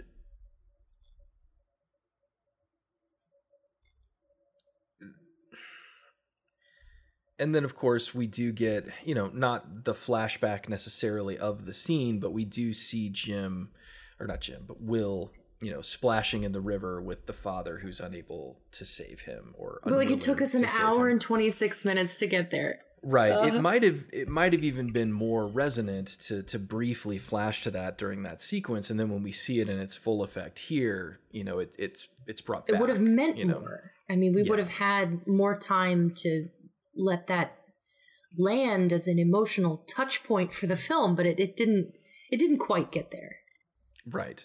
And in a lot of ways too uh, I mean again this is from the this is from the perspective of the father and and you know again I I, I am a father and when you make a mistake even a small one it can certainly stick with you and and be this this point of of mental contention where you're constantly like, I could have done that better. I should have done that better. So I can't imagine how what the lingering effects of nearly letting your child die would be. I, I can't I have no reference point for that. Um but it's there's a bit of it that's like it seems like he's being really hard on himself, you know. A little like, bit. He's really hard on himself. Um but again, that's that's that's the thematic point that we need to break through. And and he legit and he does exactly that by breaking the glass and reaching into his memory and pulling his son through. Um and so in the original Bradbury story the thing that crushed the darkness that broke pandemonium was love right? Actual like real legitimate love. Not desire not lust but love. Like, like caring. actual right like actual caring. And so um jim uh will excuse me. So like will uh calls out to his dad says that he loves him. The dad hears it they can they reconnect and that happiness begins to sort of shatter the the the power of the carnival. Uh, tom fury breaks free uh, uses a lightning rod to stab the dusk witch and in then like the Hall of Mirrors, you know, disappears, it just shatters. And so here is is the most obvious place in the film where I think legitimate and serious cuts were made because while all that is happening, all we really get from Dark are a couple of like reaction shots that could legitimately be to anything in the movie. Yeah. Like he's just sort of staring, he's just sort of staring to screen right and being like, oh, oh, oh. He's not upset. He's not scared.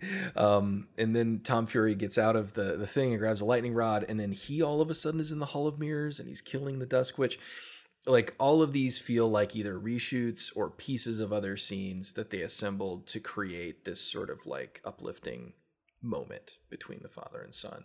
And also dealing with plot stuff like well we have to deal with the dusk witch. We have to get tom fury because you know he he has to survive and everything's got to be good. And you know so this that feels really chopped up. And and as a result a lot of the catharsis of their success like doesn't really work and so they they catch up to Dark and Nightshade while Dark is is offering him, you know, the ability to be with the carnival forever. And Jim like seems totally okay with this. Like he's absolutely willing to to just go along and and do this. He doesn't even really say anything. Um so this just doesn't feel I, I, don't know all of that stuff with jim joining dark none of that feels legitimate. It all feels just kind of constructed. You know we do get a sort of semi emotional moment as will screams you know don't ditch me you know that kind of thing but that's that's it. I mean that's that's all we get. And then like this also is from the Bradbury story that Jim is near death, and the thing that brings him back from the dead or, or, from death itself is is that same love and happiness and excitement. Um, so this is probably where a lot of people are gonna jump off this movie if uh, if you're not with it, uh, because tonally it's a little strange. Because uh, dark, uh, the the carousel gets struck by lightning, right? Because that's the whole thing. Like the lightning Right. storm comes, and and if they're not gone by the time the lightning storm comes, then the carnival is in trouble. And that's exactly what happens. Dark uh, is on the carousel. It gets struck by lightning. He's he's being fried alive behind them on the carousel. Um, Just while things are happening. it just you know it's just happening and nobody's really paying much attention and so he's being electrified and will's dad tells him that that that they want uh fear and and rage and discussions of death that's what that's what these people feed on and so the way to combat death in this place is through happiness and joy so he starts doing like a little jig and dancing around Will. And he's like, ah, we're gonna be happy, and and all this different stuff, and Awkward. and it, it that's straight out of the book. Uh, so I I understand it, but it it really again is not. This film lacks, in a very real way, setup and payoff. It Yeah. lacks the setup and then the eventual payoff of that idea. It, it just doesn't have enough of that, right? So if we'd had a scene earlier in the film where, you know, someone was struggling with depression and they said, well, the only way to get rid of depression is to do this, then then maybe that would have been easier to to grasp. But it, it just kind of doesn't come from anywhere. And I and I, I can't remember in the book specifically, but I think in the book it was sort of set up that way. But here it just kind of comes off as as like, what? What? why hold on. Why? Yeah. Um, you know, and it's not that Robards acts it poorly or does anything bad with the lines. it's lines just that the moment is weird.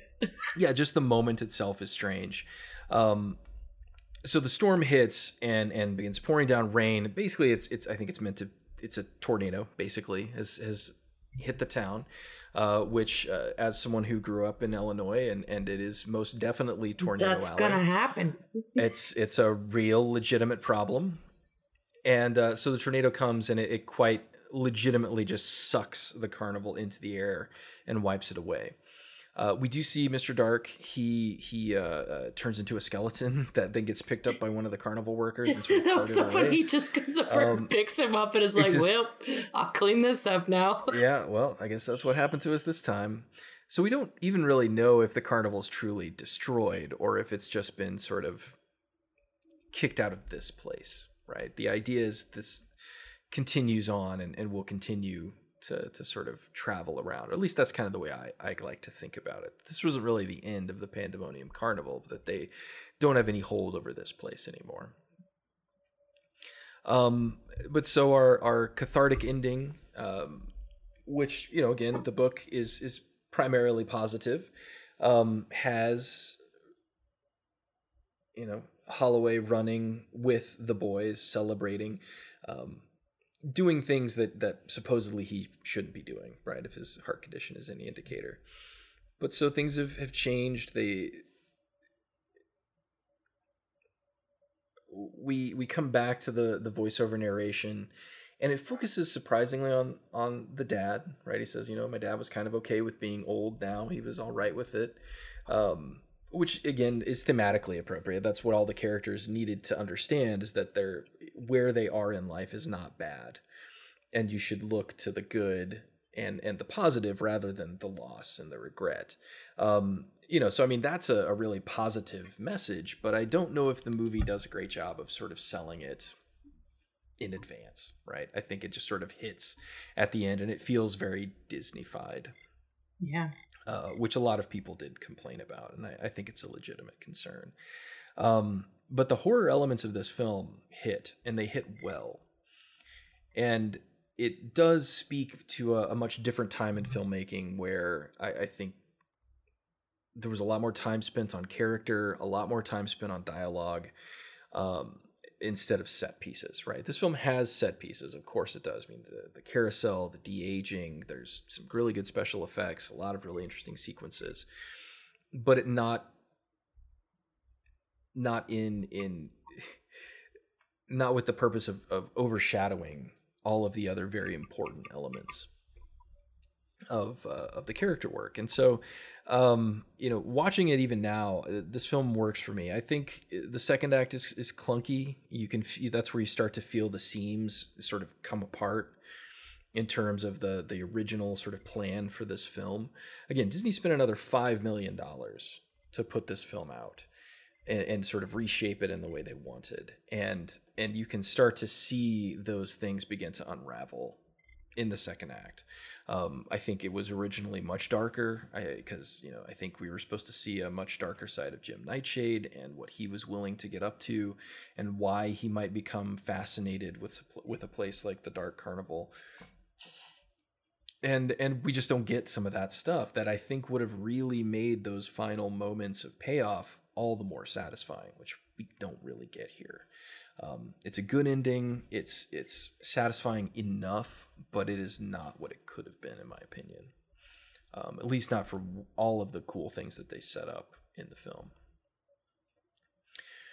But uh, any thoughts on the the ending, the the wrap up?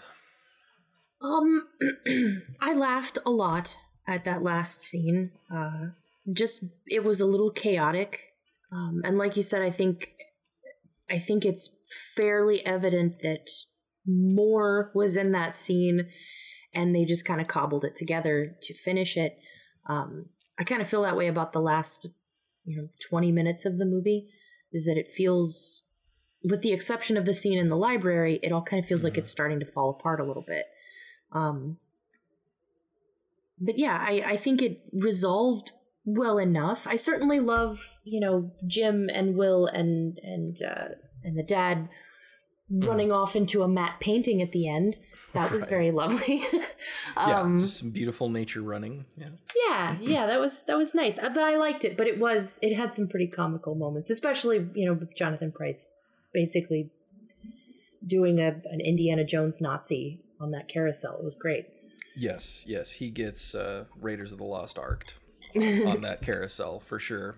It takes a little bit longer to get there. He's got goes through a few more stages, but uh, yeah, it's it's it's intriguing. I, I again, I, I, I love the carnival setting so much. I love the idea of the carnival barker that that is evil, that has this agenda. You know that that whole concept it just works for me. Like just hundred percent check that box. I'm there. I'm gold. Like if a movie came out yeah. that had that premise, I'm probably gonna go check it out and I kind of didn't want him to die in such a final way, right? I, I kind yeah. of wanted the carnival to just sort of, you know, their plans be destroyed. Maybe some stuff gets messed up, but then they just sort of they they take off. You know, whether the storm takes them or whatever. You know, we don't really get a payoff for Tom Fury. We don't see we don't get any kind of moment of reconciliation with him as he sort of continues his march across the country or whatever, you know, the, the Johnny Appleseed of lightning rods. I, I don't know, but the they're just there there are elements to this story that feel like they just kind of get pushed to the side and this is a story about dads and sons getting along and and we're just going to have a voiceover that says everything was fine and everybody was happy and and we just had a great time and it was awesome the end. The end. And it's like, and it's like, but wouldn't there be ramifications, right? Shouldn't we see all of the people that, you know, like what happened to all the people that were were lulled in? Did they get to come back? Right? We kind of see the power. I, I don't know, being taken off of them right at the end. Did they run away? Did they? Are their stores going to reopen? Are those people? Did they right? forget? Yeah, like I mean, what, do they even remember what happened to them? We don't know. I don't know. I mean, like, what what happens? Like, we just don't get any of that stuff. We just get happy dad, happy kids. Let's let's go, right? And and that's very Disney. I mean, that's that's how they would right. finish a story like this. Yeah, you know, it's it's and it, ostensibly it is a kids movie, so I get it. But at the same time, it's like you could have done something far more resonant here, and I have a feeling that was probably part of the plan.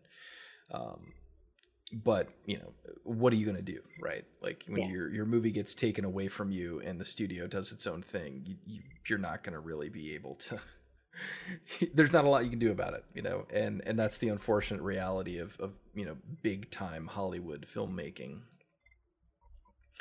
But I, I like the scale of this. I think it's a really manageable. In, in many ways it's a kind of small quiet movie um with really big explosions of stuff happening, but uh, you know, like even the the end credits, you know, this is not an end credits that needs like a. I think there's harmonica in the end credits. like it's like it's like what? What is Why? like you just you just electrified a man to death on a carousel until the point he was a skeleton. And now you're like, time for some harmonica by the river. It's a I'm just gonna painting. chill out over here. You know, it's like what? how is how do those two things go together? Right? Like I just don't get it. Uh, it's it's such a strange flip right at the end. It just it feels like there was there was something far more serious that could have been done here that I think ultimately would have placed this in a much more resonant place, right? Even if it wasn't, you know, I, I guess we can go ahead and, and get into like our, our one thing, but I, I've struggled with the one thing for this film because I don't know if there is anything that that could make this quote unquote popular. Like I, I really don't. it doesn't Um, seem to be any one thing. No, there's a lot No. of things that I would do, but not any Right. one thing. yeah there's there's a lot of stuff that could be done to sort of massage this film in a couple of different directions but no matter what direction it goes in i don't think it's going to be that satisfying to anybody. I think that this film was doomed to fail just based on the source material alone. Uh, not that the source material is bad but that the source material itself i don't think is is particularly popular or or has anything about it that could be popular. They would have had to Um, change more, and that would have put them in a rough spot with Ray Bradbury even further. Right. Yeah. I don't think Bradbury. Apparently, Bradbury was already infuriated by the changes they did make, which were not overly substantial. I mean, they weren't they weren't small. They did make some significant changes, but you know, the the core elements of the story are still hundred percent there. But yet, I, I don't know. I don't know what my one thing would would be. I, because the setting is good, like the time frame is good. You, really couldn't do this setup of a carnival coming to a small town at many other times in history. Maybe the Depression, but I don't think they wanted to go there. I don't think they had any interest in in this being a Depression era midwestern town um, because that just opens up a whole other can of worms for what people want. You know, you could do that, but I, I don't think they were interested in doing that. But I, I guess if I did have one thing, it would really be to just lean into that darker tone, to just not even attempt to give it this, you know, rose gold Americana flavor and, you know, the the young man looking back on his life and wondering what happened next, you know, kind of thing. Like I just just go hard into the the horror elements. I think we needed to see more of the carnival in operation and how it was was touching people's lives, right? You know, that you could tell they picked pillar characters that you could refer back to, but you know, really see how it was worming its way in, how everybody was desperate to get to the carnival as fast as they possibly could so that they could find their dreams. Um, and and then at the same time, maybe you could explore a little bit of the mundanity of everyday life in a rural town and and how desperate you would feel to to get away, to be offered that. And then that would set up the whole thing for jim right? That jim wants to escape right? I don't want to be stuck in this little town. I don't want to be like my dad. And and you know maybe something like that would have worked more. But this is a film that riding the line between being truly horrific and scary and and disney is what kills it.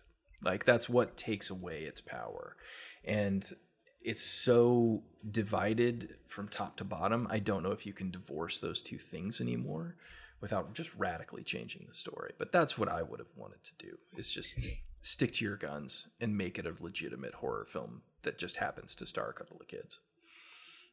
I, I, I think I came up with the only thing that might, might sell this movie a bit more to people, is that we needed an extra twenty minutes to develop two things: the relationship between Will and his dad, and Will and Jim. Yeah.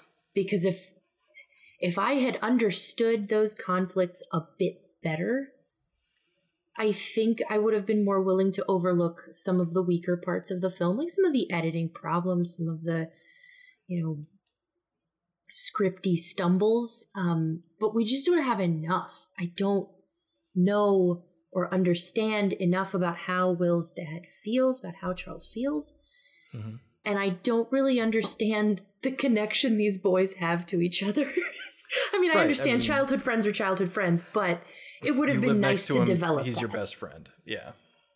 Um. So I think that would have given the film enough sort of emotional thrust to overlook some of the more mechanical story missteps. Um, right. But that's what I thought. No, I, I agree with that 100%. Um, the the characters in this film developed as they are and, and many of them and they are fairly well developed for a film of this type and a film of this era we still need more especially for me I, I think the one that i would lean into even more is the boys. Yeah. Like we just need more time with them. And to see them being boys right? Like I, I said when the film started i love that it just kind of gets going. Like oh the carnival is coming. We're here. That's our focus. But yet at the same time maybe it would have benefited somewhat from a little bit more of a day in the life of, of Jim and Will, right? Seeing them, you know, sort of go around and do things together. Um, and giving them slightly more realistic conflicts because I don't think I don't think they were treated as maturely as they should have been and that's something that Disney has been guilty of in in a lot of movies and then uh, in other movies they've excelled at it um, where they have these really kind of sophisticated takes on a young person's mind, but it doesn't feel like this movie had it. Yeah. Um, you know, the film at its core, it just feels messy. It just lacks cohesion, right? It's just it's it's sloppy, right? And I don't think necessarily because of any one element.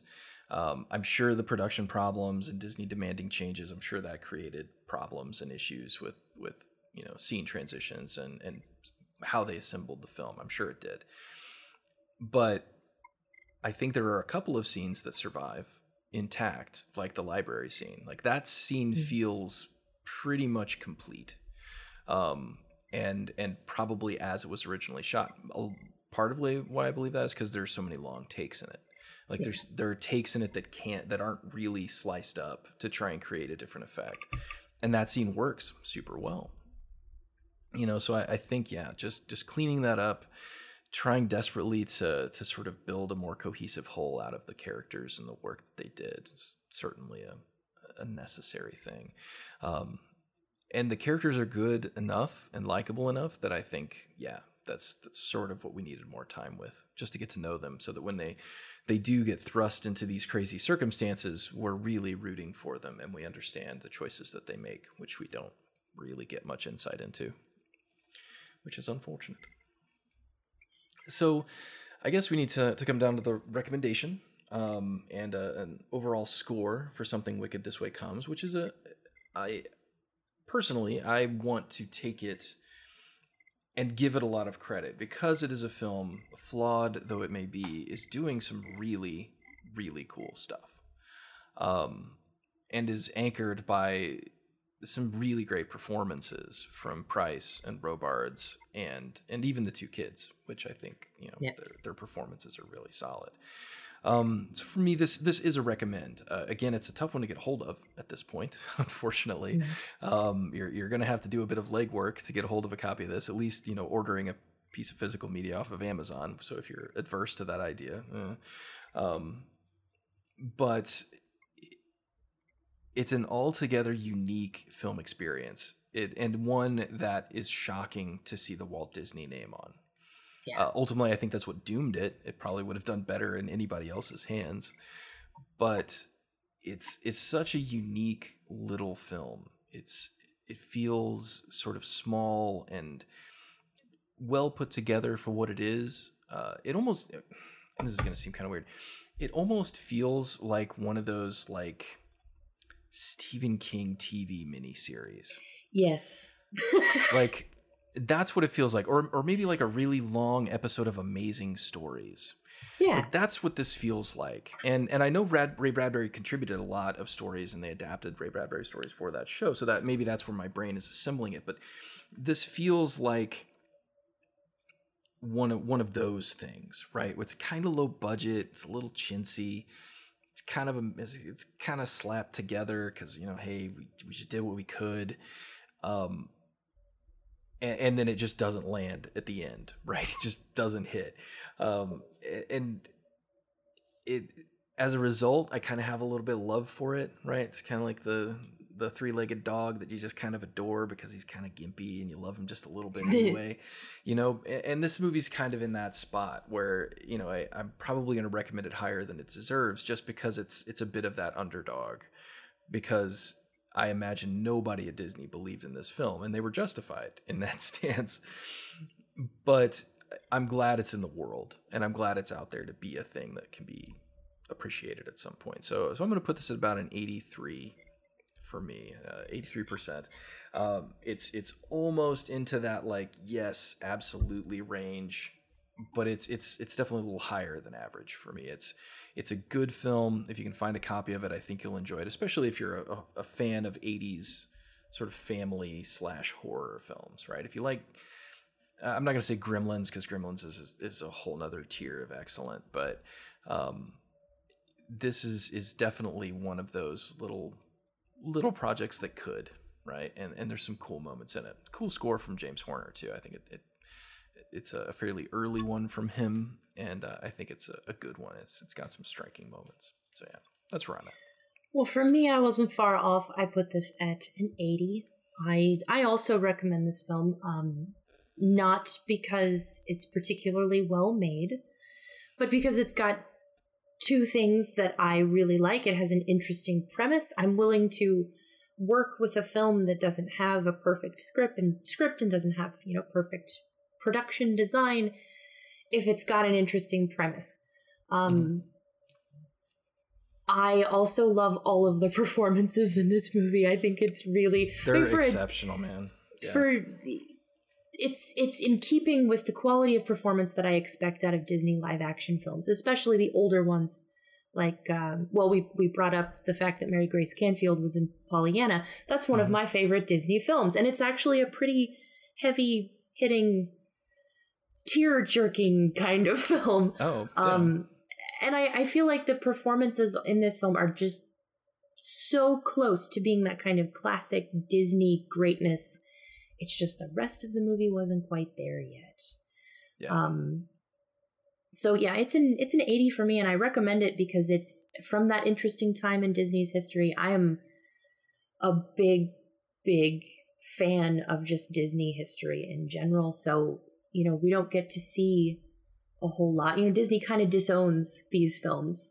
Yeah, um, and Disney's it disowns this more, part of its history. It's a much more conservative company now in terms of the films that it's willing to put its name on. Um, you know, not to say that there aren't still groundbreaking films coming out of Disney. They're they're certainly doing their part, but there there is a there is a sanitation process that is done yeah. to Disney products that you know we would i don't think we would see something like this out of disney um, modern disney. No one would even attempt it even though they they could probably i mean this in many ways feels like a film that was produced before they could really execute a lot of the ideas that needed to be executed right? As yeah. far as the presentation of the carnival the special effects of the sequences at, uh, with the dusk witch and things like that a lot of that stuff feels like we could approach it now and probably with the technology that we have and some of the newer storytelling tools and, and CG and advanced camera work, we could do some you could do some cool stuff with this story and make it really, really sing. But, you know, Disney's probably never gonna let that happen. Right. If they're unwilling to even put it on Disney Plus, then that's probably a sign. Maybe we should uh, start a petition. yeah, put it on Disney Plus. uh, I I need to look and see if the Black Hole is on Disney Plus. I think I think it, is. is. I think um, it is because I was gonna watch it one night and I fell asleep. Um, because that yeah, the, it's it's definitely on there. But I mean that that is one that feels of this same era of like dark and weird, and we try to be a little funny. I mean, because the black hole has a a robot voiced by Slim Pickens. I was like, "Howdy, y'all!" And then it has a scene where Anthony Perkins gets his chest torn open by a blender. Yep. Right, like that's that's like this era of Disney, right? Like it's where where we have the fun, friendly, happy robot, and then we have a man being impaled by blades. Well, it's, it's sort of it's sort of the company, you know, in that uncertain time without the direction of Walt Disney, and Mhm. now they seem to have circled back around to the ghost of Walt Disney, you know, overseeing everything, and that kind of revisionist attitude that they take toward their own catalog of films. Unfortunately, this this one is a victim of that revisionism. And that's sad. Right. Yeah, we just want to pretend like it didn't happen. Uh, when maybe you should, and maybe this, because this is the kind of movie that is ripe for a remake. Like this Yeah. is the kind of movie that should and be they they were gonna do one I think at one point, yeah, there was talk. and probably the last thing i i meant to say something earlier this movie has the bitchinest movie poster maybe of any It's live action disney Pretty film great, yeah, and and the uh, the uh, the text treatment on that poster, so good. the sort of hand crawled. Because I guess we didn't even mention that, but the "Something Wicked This Way Comes" is a is a Macbeth reference. Mhm. you know, by the pricking of my thumbs, something wicked this way comes. You know, one of Shakespeare's classic, you know, lead-in lines for, uh, you know, lead-in couplets, I guess, for a character to um, to uh, to enter, and it's it's just it's good. I mean, this is what Bradbury did. This is what he was excellent at was congealing Well, all of these weird elements into something that kind of worked. and like the the name of the the book you know it's it's specifically the part in macbeth bef- when he's visiting the witches in order to receive prophecies with all of his hopes and dreams in them but it's Mm-hmm. of course twisted because he doesn't really get what he wants Right. so I mean, that's the kind of cohesion that you can always expect out of Yeah. Bradbury and his Yeah. work, and and he absolutely, um, you know, plays that up, right? The the loss and pain of the things that you believe you can't have but should, and um, yeah, like I said, it's it's a great film. Uh, I I think it stands up fairly well. It's not perfect. You're you're in for a bumpy ride if you dive in, but uh, I think in many ways, just Jonathan Pryce and Jason Robards alone are kind of Yeah. worth the price of admission because they're both doing stellar work here. Uh, work that at this point has been mostly forgotten, um, which is unfortunate.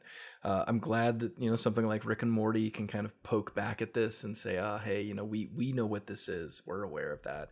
But it, it's one of those movies that I I think if if it could get back out there, right? If it could show up on a thing like Disney Plus and you know, then Collider or something was like, "Hey, weird movies on Disney Plus to check out." You know, check out something, but you know, like that's Yeah. this is the kind of movie that actually would benefit from that kind of word of mouth because I think a lot of people, modern audiences watching this movie now, would probably find a lot to like in it, uh, which you know is why I think it's a, a recommend for sure.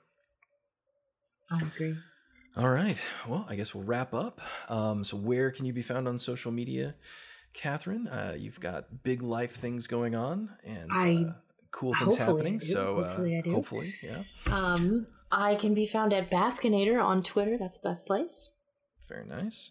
Um, I am at T Baskin on Twitter. And then, of course, if you want to get both of us, it's at FPeace Theater.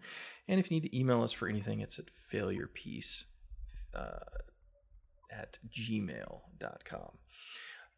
So, we will be back next week with another discussion of a cinematic misfire, something that didn't quite work, but yet is still maybe worth our time. Hopefully, it's either a failure piece or it could be a piece of something else. We'll find out. All right. Have a great week, and we will see you next time.